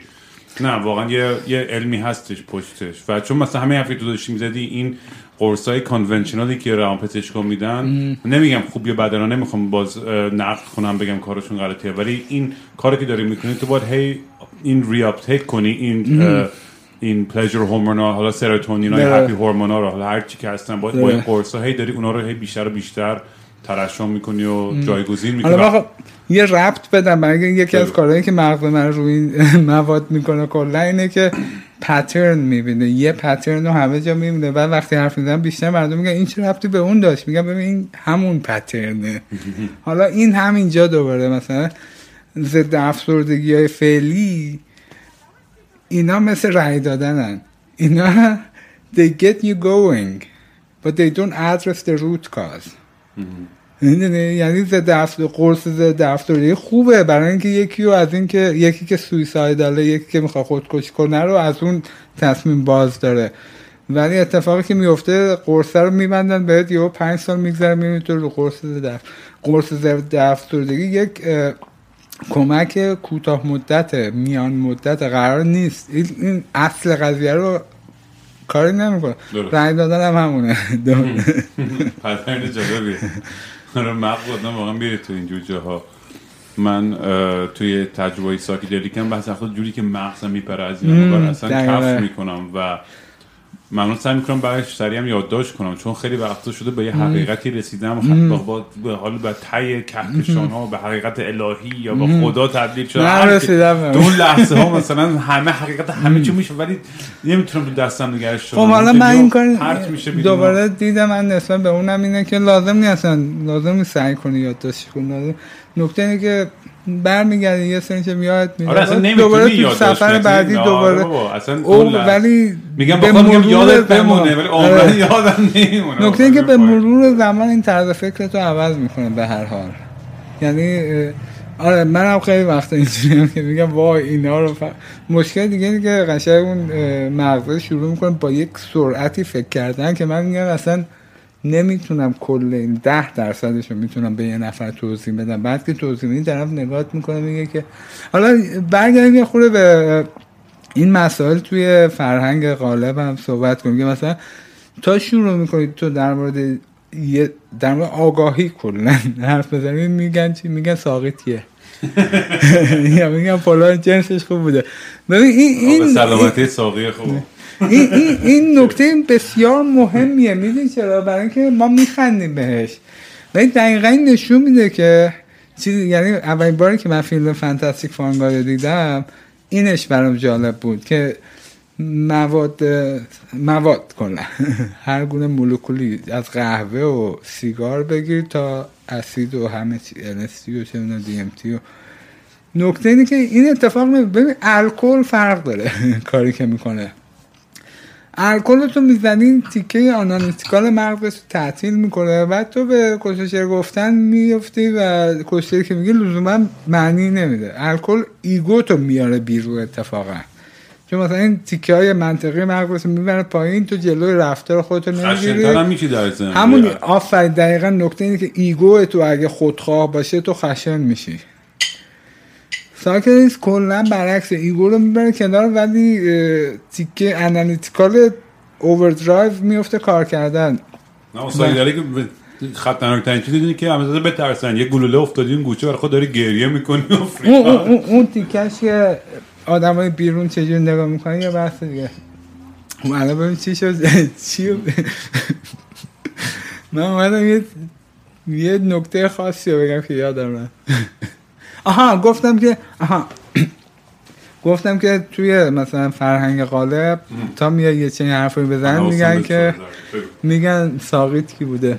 مشکل همینه. یعنی چیزی که من فهمیدم اینه که psychedelics نکته جالبش اینه که همه رو می‌بره تو هپروت. و ظاهرا هپروتی که می‌بره یه جای خاصه. همه رو یه جا می‌بره. برعکس الکل. تو وقتی الکل می‌زنه هر کی یه جور میشه. یکی به قول تو خشن میشه یکی خیلی مهربون میشه یکی نمی‌دونم ولی مواد psychedelic به نظر همه رو انگار همه رو سوار می‌کنه تهران می‌بره قوم و این نشون فقط فقط اینم واسه خنده. این, این, این نکته بسیار مهمیه. برای اینکه این نشون میده اون جایی که داره می‌بره این random نیست. این random نیست این نویز نیست تو کله تو. این فقط داره نشون میده یه تیکه کلت خاموش کرد یه تیکه دیگه رو روشن کرد و اون تیکه اینجوری نگاه می‌کنه. این خیلی مهمه. آره این اینه. که همه میگن همه که. نمی‌خوام نمی‌خوام باز جمع ولی خیلی تجربه ای که میگم رو psychedelics احس- احساس یکی بودن با کهکشان و دنیا و آدمای دیگه. یعنی این حس خیلی بارز تو میشه گفتی برای تو گفتی همه میگن. دقیقا واسه من وقتی این اتفاق افتاد واقعا همینه که میگی. تو از اون به بعد هر جا نگاه می‌کنی می‌بینی همه همینو داشتن می‌گفتن هزاران سال هم. یعنی وقتی که چشت به این میشه شعر مولانا رو هم می‌خونی می‌بینی خب اینم که همینو گفته. حافظ هم می‌خونی می‌بینی اینم که همینو اونجا که در مورد می خوردن و فلان. هر شعر اینا رو تو بری نگاه کنی همینو دارن میگن آقا حالو بچسب حالشو ببر غم فردا رو. همشون دارن یه چیز میگن میای جلوتر نمی‌دونم فلسفه یونان فلسفه یونان هم می‌بینی همونو می‌گفتن. میای جلوتر نمی‌دونم ریاضیدانای چند سال پیش هم می‌بینی تو منطق و فلسفه دوباره هر هر طرف نگاه می‌کنی همه همینو دارن. من بچه بودیم یه بار مثلا 16 17 سال داشتیم جوینت می‌زدیم تو کوموها بعد با دوست درویشی داشت از اون ته اومد ما رو دید و اومد. ریشه خیلی گنده و موهای خیلی بلند آقا درویشی اومد. گفت بده ببینم یه پاک هم بذارم باتون اومد یه پاک زد با و گفت اصلا می‌دونید حال کردن یعنی چی؟ حال کردن. گفت نه یعنی حضور داشتن در لحظه. و خیلی حرف گذاشته و کلیشه و بچه گونه. ولی تو اون لحظه مغز این نشته ما. کلمه کلیشه این مشکل همینه. دقیقا دقیقا. یه حرفی ولی وقتی تو همه لحظه ما اصلا مغز اون پوکی بعدی بچه هم بودیم و وای عجب درویش خفنی بود و چی گفت. ولی الان می‌فهمی چی میگه. درست؟ آره تای خطش همش همونه. همه. همه فلسفه ها همه استادا همه دقیقا. فلا آخرش به همین می‌رسه. الان من یه یه ضرب مثلا ذهنم دوست دارم اینو بگم. ضرب مثلا ذهن کلمه مسخره مگه کل ذهن همینه که اصلا هیچ قاعده ای وجود نداره. ولی اینو من دوست دارم. که می‌گفت مردم فکر کنن ذهن یعنی اینکه سیب زمینی پوست بکنی و به خدا فکر کنی یا به معنای زندگی فکر کنی. میگه نه ذهن یعنی که سیب زمینی پوست بکنی. همین. این, این, این خی- خی- خیلی حرفه. یعنی این حرف کامل توضیح میده همه چیا یعنی نه هدف بزرگتری وجود داره نه نمی‌دونم. هیچی همین. حالا برمیگرده اینا به دیدگاه existentialism و existential psychotherapy و که همه چی ساخته ذهن آدمه. این تنهایی وجودی وجود داره درد وجود داره و همینه که هست. یعنی struggle این, این کل این struggle از این میاد که همه می‌خوان به یه جای دیگه برسن که حتی نمی‌دونم کجا. آره خیلی من این پادکست یه چیز جالبیش که خب باعث شده که خیلی بزرگ شه فکر می‌کنم شنونداش بودن به خاطر اینکه خیلی بچه که تماس می‌گیرن از درداشون میگن از غمشون از تراماشون ترامای وحشتناک زیادی هم داشتیم بچه‌ای که تو ایران بودن از داستانهای تجاوز و جنگ و کلا هر خانواده کی تو. ایران بعد انقلاب بزرگ شده تراماتایزده و آره، یه PTSD ترامایی داره دیگه آره. واقعا و منم خب نه دکترم ندارم. پزشکم چیزی فقط کاری که می‌تونستم بکنم اینه که گوش کنم. و این نیاز شنیده شدن یه چیزی که من کاملا لمس می‌کردم توی جامعه ما و توی قشر تو همه قشر تو همه سن تو همه جور تیکه های مختلف جوامع.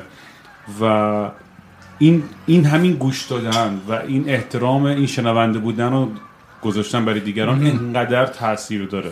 کلش همینه. کلش همینه. چون ما الان حاضر نیستیم به هم دیدی گوش کنیم. فقط منتظریم که اون نوبت ما بشه که حرف بزنیم خیلی از وقتا. دقیقا واسه همینه که من الان حالا میگم من قشنگ من قبل یه سال پیش هیچی من تا دو ماه پیش که اون مقاله رو ننوشتم هیچی من الان رو دارم. واقعا به نظر من واسه جامعه ایرانی الان بهترین وسیله همین پادکست های فارسی هستن. برای که اگه برگردیم به تمام اون چیزایی که من گفتم چه در راستای رسیدن به higher consciousness باشه چه در راستای چجوری یه سیستمی که abusive و قفل کرده رو باید بشکنیم همشون راهش فقط اینه که آگاهی عمومی رو بالا ببریم. و واسه ما ایرانی ها که media نداریم و فلان این پادکست ها الان سریعترین راه انتقال آگاهی به بقیه است. در من خیلی کار تو رو دوست دارم. اتفاقا کار تو از این نظر که شکوندن تمام اون نورم هایی که فرهنگ غالب. من بهش میگم فرهنگ غالب حالا تو انگلیسی می‌تونی بگی common culture ولی dominant culture. فرهنگی که غالبه و خودشو مجبور کرده به بقیه یعنی غیر از اون رو هم نمیپذیره. و کاری که تو می‌کنی این که تمام اون فرم ها رو بشکنی تمام اون تبوها رو بشکنی مهمترین کاره به نظر من. و بابت این تشکر می‌کنم. از پادکست های خوب دیگه ای داریم اگه می‌خوای چند تاش نام ببرم. آره حتما dude. من همه رو support می‌کنم. اینقدر بدن آره نه نه نه نه, نه. آف دقیقا میفهمم. همه رو باید support. پادکست هایی که به نظر من الان خیلی جالبه اولا پادکست رواق رو می‌خوام بگم. برای اینکه پادکست تو رو تو دو سه ماه اخیر چندین نفر به من توصیه کردن خودشون و از این نظر می‌خوام به تبریک بگم که شنونده داری و خیلی خیلی خوبه. برای اینکه می‌دونم دقیقا نکته همینه که این حرفایی که تو می‌زنی یا من می‌زنم و 80 میلیون ایرانی گوش نمیدن. ولی یک دهم درصدشون اگه گوش بخوان بدن ما برنده. درست؟ پادکست رواق خیلی جالبه. برای اینکه همین مفهوم existential psychotherapy رو از روی کتاب اروین یالوم میره از اول توضیح میده و خیلی جالبه برای کسی که می‌خوان آشناشن به این حرفای آگاهی و تنهایی وجودی و فلان. او خیلی جالبه به نظر من خودم شروع کردم اه، گوش کردم و کتابش هم خریدم بخونم. یه پادکست دیگه پناه فراد بهمن میشناسیش احتمال اون خودش من حالا آشناییم باهاش در مورد این پروژه مموریال پرواز اوکراینی بود. ولی بعد گفت که من خودم یه پادکستی دارم به من PTSD اتفاقا. اونم من دو سه اپیزود اولش گوش کردم جالب بود. حالا اون در مورد این قضايا حرف نمی‌زنه ولی خب دقیقا هدف خوبی داره. میره یه سری آدم که متخصصن توی زمینه رو میاره حرف می‌زنه و دوباره میگم اه، ماها میدیا که نداریم. یعنی مثلا مشکل خود من دو سه پیش که این مقاله رو نوشتم بعدش این که یه خبرنگار میومد 45 دقیقه با من حرف می‌زد بعد می‌رفت پنج پاراگرافی که می‌خواست همون سرتیتر قضیه که طرف مثلا تک بوده و گرفته بابا من آره. کلی حرف دیگه آره داشتم من می‌زدم. اینم توی توی مصاحبه هم خیلی سریع آره. فهمیدم که در که پادکست رو انداختم بخاطر من آدمی که انقدر می‌تونم فکر. بزنم دقیقاً. اصلا خوب که فقط تو بی بی سی و من و تو یا نه من تو آره. نه، هر جایی بودم نیویورک تایمز هر آره. فقط در حد چند دقیقه آره خلاصه میشی دیگه خلاصه میشه. داستانم و دقیقاً. دوست داشتم عمیق‌تر بریم تو داستان نه که آره. نقدی از اونا باشه. این کلا همه media آره. اینجوری شده به خاطر attention span و این پادکست اجازه میده براتون مستقیم با اون کسی که می‌خواد گوش بده حرف بده آره. من خیلی دیگه نداریم دیگه. از پادکست ها و خودم خیلی جالب شده برای گوش میدم شدید حالا پادکست کرونا الان نشستم از اول تا آخرش رو تمام کنم بره کنار پادکست های دیگر رو گوش بدم انسانک خیلی جالب بود برای اون نمی‌دونم اپیزود یه اپیزود پادکست انسانک هم دوباره من خودم دو سه تاشو بیشتر گوش ندادم ولی یکیش که به همه توصیه می‌کنم یه اپیزودی به نام 52 هرتز نمی‌دونم شنیدی یا نه نه نه شو.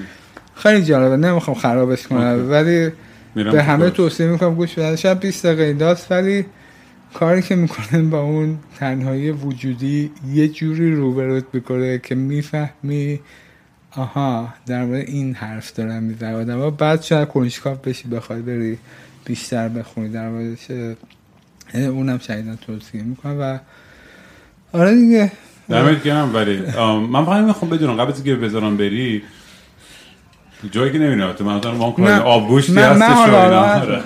من تا سه روز دیگه وقت دارم اینجا آره. کلی حرف داریم هنوز ما با هم. ولی می‌خوام اینو بدونم اول اینکه الان هنوز می‌خوام بهت مسیج بزنن یا نه؟ کسی قرار به تو مسیج بزنه کسی آه الان نه سپاه تا جایی که ما می‌دونیم من می‌دونم. اون فیلم چیز بودش اه، معروفه چیه؟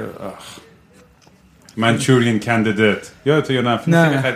اگه نمی‌دونی برای هیچی ولی هم- اصلا نمیگم اصلا برو ببینی فیلم خیلی قشنگه. نه که به رو خودش نمیاره که اصلا چه اتفاقی اصلا نیفتاده از دید اونا.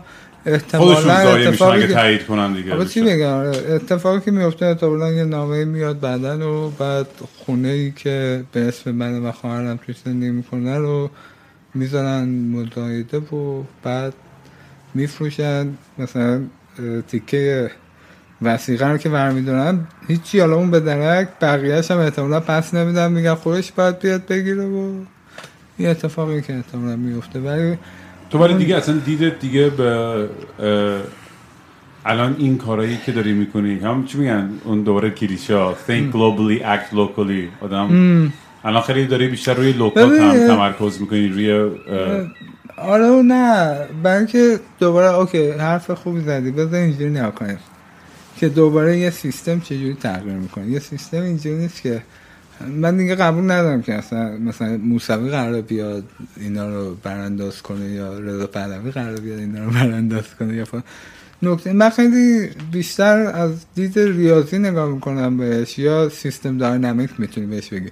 دارم میگم آقا یه سیستم تو هی سعی می‌کنی عوضش کنی سعی می‌کنی عوض نمیشه نمیشه. برایند اینا باعث میشه اوور تایم یواش یواش داره عوض میشه. من سعی می‌کنم بیشتر این رونده رو ببینم و ببینم کجا میشه کمکش کرد. و همین کارا یعنی همین که من تو الان داریم حرف می‌زنیم در راستای همونه.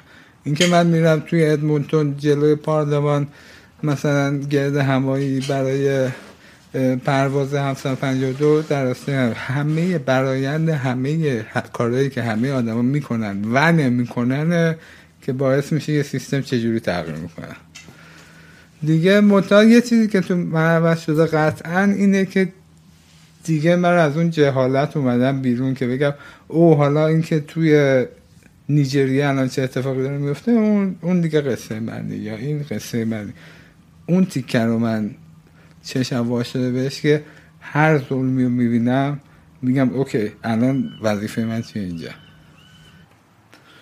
خب این پادکست اسمش هست مستی و راستی و معمولا آخرای پادکست بهداد. من از مهمونام خواهش می‌کنم که یه چیزی اعتراف کنن از خودشون که تا حالا هیچ جا به هیچ کسی نگفتن و اینجا برای اولین بار برای شنوندای ما در میون بذارن. اون اعتراف رو. واقعا داشتم با مهدی یعی نجا صحبت کردم در مورد همین تیکه آخر پادکست. میشه چند تاشو بگم با هم؟ اه، یه بار من با خاطره شروع میشه. مثلا 9 سال 10 سالم بود. یه دختر همه ما داشتیم اینا آلمان زندگی می‌کردن. اینا ایران بودن با هم ساری تا دریا مثلا سی کیلومتر رفته بودیم برمیگشتیم یه آشغال مثلا هسته هلویی بود. می‌خواست بندازه گذاشت جیبش آورد تا ساری توی خونه انداخت. و برای ما جالب بود که مثلا آشغال رو ننداخت از پنجره ماشین بیرون و برداشت آورد حالا اینو برو جلوتر بعد زمان دانشگاه من سوار تاکسی شدم برم از شریف تا مثلا کافه شوکا. توی همت این ترافیک تو تاکسی هم که خب سیگار همه می‌کشیم. من راننده بودم خواستیم سیگار بکشیم. من یه پاکت سیگار خالی داشتم. خیلی بدون که فکر کنم شیشه رو کشیدم پایین رو انداختم بیرون. و ماشین بغلی یه خانومی بود شیشهش کشید بیرون برگشت به من گفت که آفرین آفرین به شعوره آفرین به فرهنگ و ببینم مثلا اون دیدی که ماها به کسایی که اروپا زندگی می‌کردن داشتیم چجوری بود؟ که او اینا تا پاتو می‌ذاره تو خیابون ماشینا همه برات وای نیستن یا یه مثال دیگه بزن یا خونه تهران خونه یکی از آشناها الان دیگه آشغال نمیندازی یا پنجره حالا همین به همین به همین می‌خوام برسم. یا مثلا من میگم خونه یکی رفته بودیم تهران با کفش می‌رفتن خونه اینا. حالا خب ما از ساری اومده بودیم بدون کفش می‌رفتیم. بعد یه بار رفتیم بیرون و بعد با کفش برگشتیم و رفتیم خونه. بعد که بابام و این آقایی که طرف خونه بودن اومدن همشون اینجوری که اه کی این راپلا رو گلی کرده برفی کرده اینا. و خب من بودم برای اینکه خب من مثلا فرهنگ این که چجوری با کفش برم توی خونه بدون که خونه رو کثیف کنم و هیچ جا ندیده بودم و بلد نبودم. اینو می‌خوام بگم که حالا بعد توی دانشگاه دوباره حالا برسیم مسئله تقلب. ما کل دوره لیسانس رو تقلب کردیم. چرا؟ برای اینکه اون موقع نمیفهمیدم چرا شو برای تو اون سیستم لازم بود که تو تقلب کنی که بتونی سالم بمونی اتفاقا؟ یعنی تو اگه مغزت کار میکن مجبور بودی تقلب کنی. اینم اثباتش هم دارم. توی خوابگاه بودیم. من با حسین هم خوابگاه بودیم. و یکی از TA یامون یکی از حل تمرینامون هم خوابگاهیمون بود. و من یه بار رفتم بهش کنم آقا این تمرین که میگی بیاین تمرین بدین چه کاریه؟ همه از هم دارن کپی می‌کنن آقا نمی‌خواد. چه کاریه؟ چه ارزشی داره؟ گفت همینه که از تو هم برو کپی کن. این واقعیتی بود دیگه. باید یه برای که survive کنی برای که پاس کنی معقول ترین راش نمو که کپی کنی. برای که همه کپی می‌کردن. و گذشت. من رفتم 2003 کانادا و ترم اول یکی از درسایی که داشتم Natural Language Processing مثلا پردازش زبان گفتاری بود. و اولین مشقی که بهمون داد من با یکی از دوستان با هم نشستیم صحبت کردیم حل کردیم اسایمنتامون رو نوشتیم فرستادیم و این استاد فوری ایمیل داد که شما دوتا بیاین من کارتو دارم. و هر دوی ما هم همون درس ما همون موقع تصمیم گرفتیم که آقا اصلا ما این درس رو دراپ کنیم بره. دراپ کردیم بعد اون طرف دوباره ایمیل زد گفت دیدم دراپ کردیم ولی همچنان بیان کارتون ده رفتیم و گفت شما چرا از هم تقلف کردیم گفتم ببین درس فوق لیسانس ما نشستیم با هم هم فکری کردیم بعد رفتیم خودمون نوشتیم. گفتش که آره خب چون این درس مال دوره لیسانس هم هست یه خورده فرق داره ولی مثلا اینجوری اونجوری. و همه این باری بود که من برام جواب افتاد که این قضیه این که ما توی فرهنگی بزرگ شدیم که دیسانستی که راست نگفتن تو لازم بود. تو لازم بوده تو بیرون خونه نگی تو خونه چه اتفاقی افتاده. و طول کشید واسه من تا یاد بگیرم که او یه سری جوامع هست که توش راستگویی ارزش بسیار مهمیه. و حالا همه اینا رو گفتم خواستم بگم که فرهنگ یه چیزی که آدم یاد می‌گیره و توش بزرگ شده و وقتی یکی توی فرهنگ غلطی بزرگ شده تو نمی‌تونی مستقیما هر شخص رو بلیم کنی. ولی می‌تونی یکی یکی به هر نفر هر بار سعی کنی توضیح بدی که چرا این کاری که می‌کنه خوب نیست. نه. الان دیگه آشغال نمیریزم منم آره حالا یه چند تا اشاره کردم. آره من یاد این خاطرهای دانشگاه که میافتم تو ایران بچه برام پیغامایی که می‌تونه انقدر اتفاقای عجیب غریب میافته و من من خیلی زیاد تجربه نکردم دانشگاه تو ایران. فقط در یه چند چند هفته بود. و اونم خیلی مسخره و خندهدار بود برام اون, اون دوره.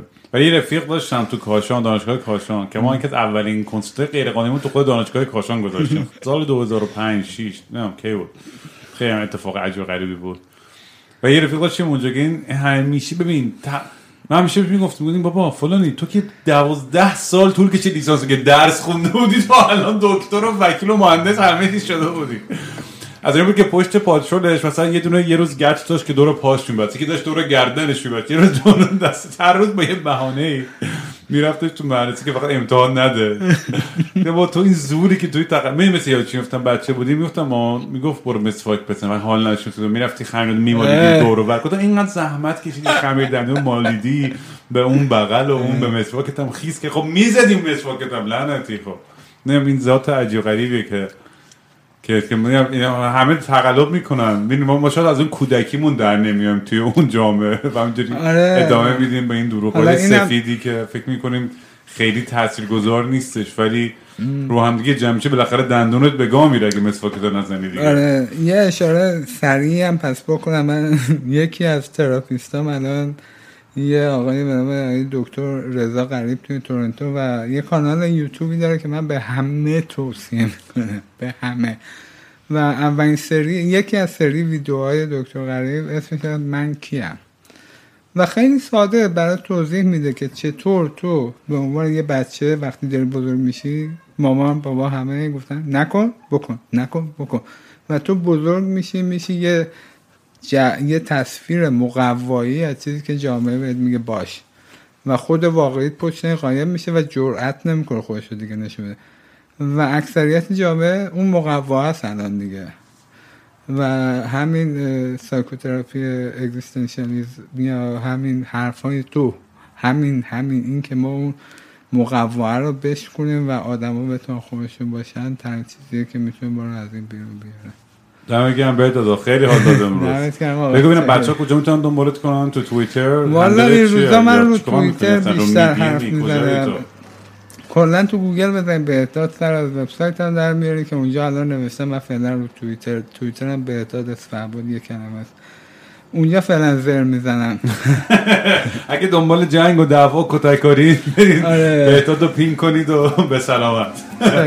دمت گرم. خداحافظ. چاک. مثل ابر الاف هی این ور و اون ور میرم بی حوصله بی نقشه با صورت نشسته هی خودم و دل داری میدم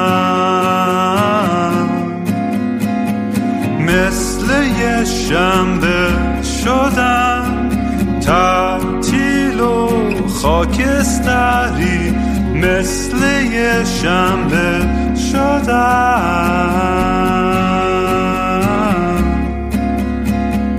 خیلی وقته که دیگه خواب رنگی ندیدم حتی با خیلی وقته که دیگه خبر خوب نشنیدم. حتی به زور سمعک.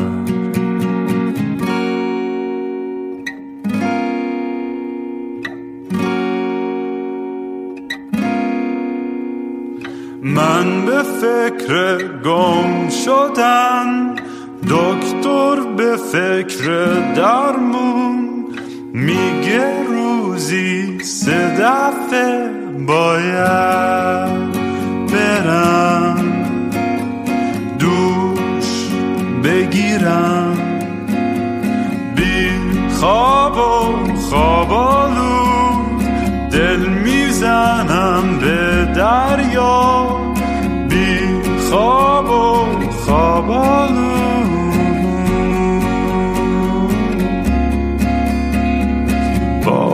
خواب خوب ندیدم. خبری نشنیدم. حتی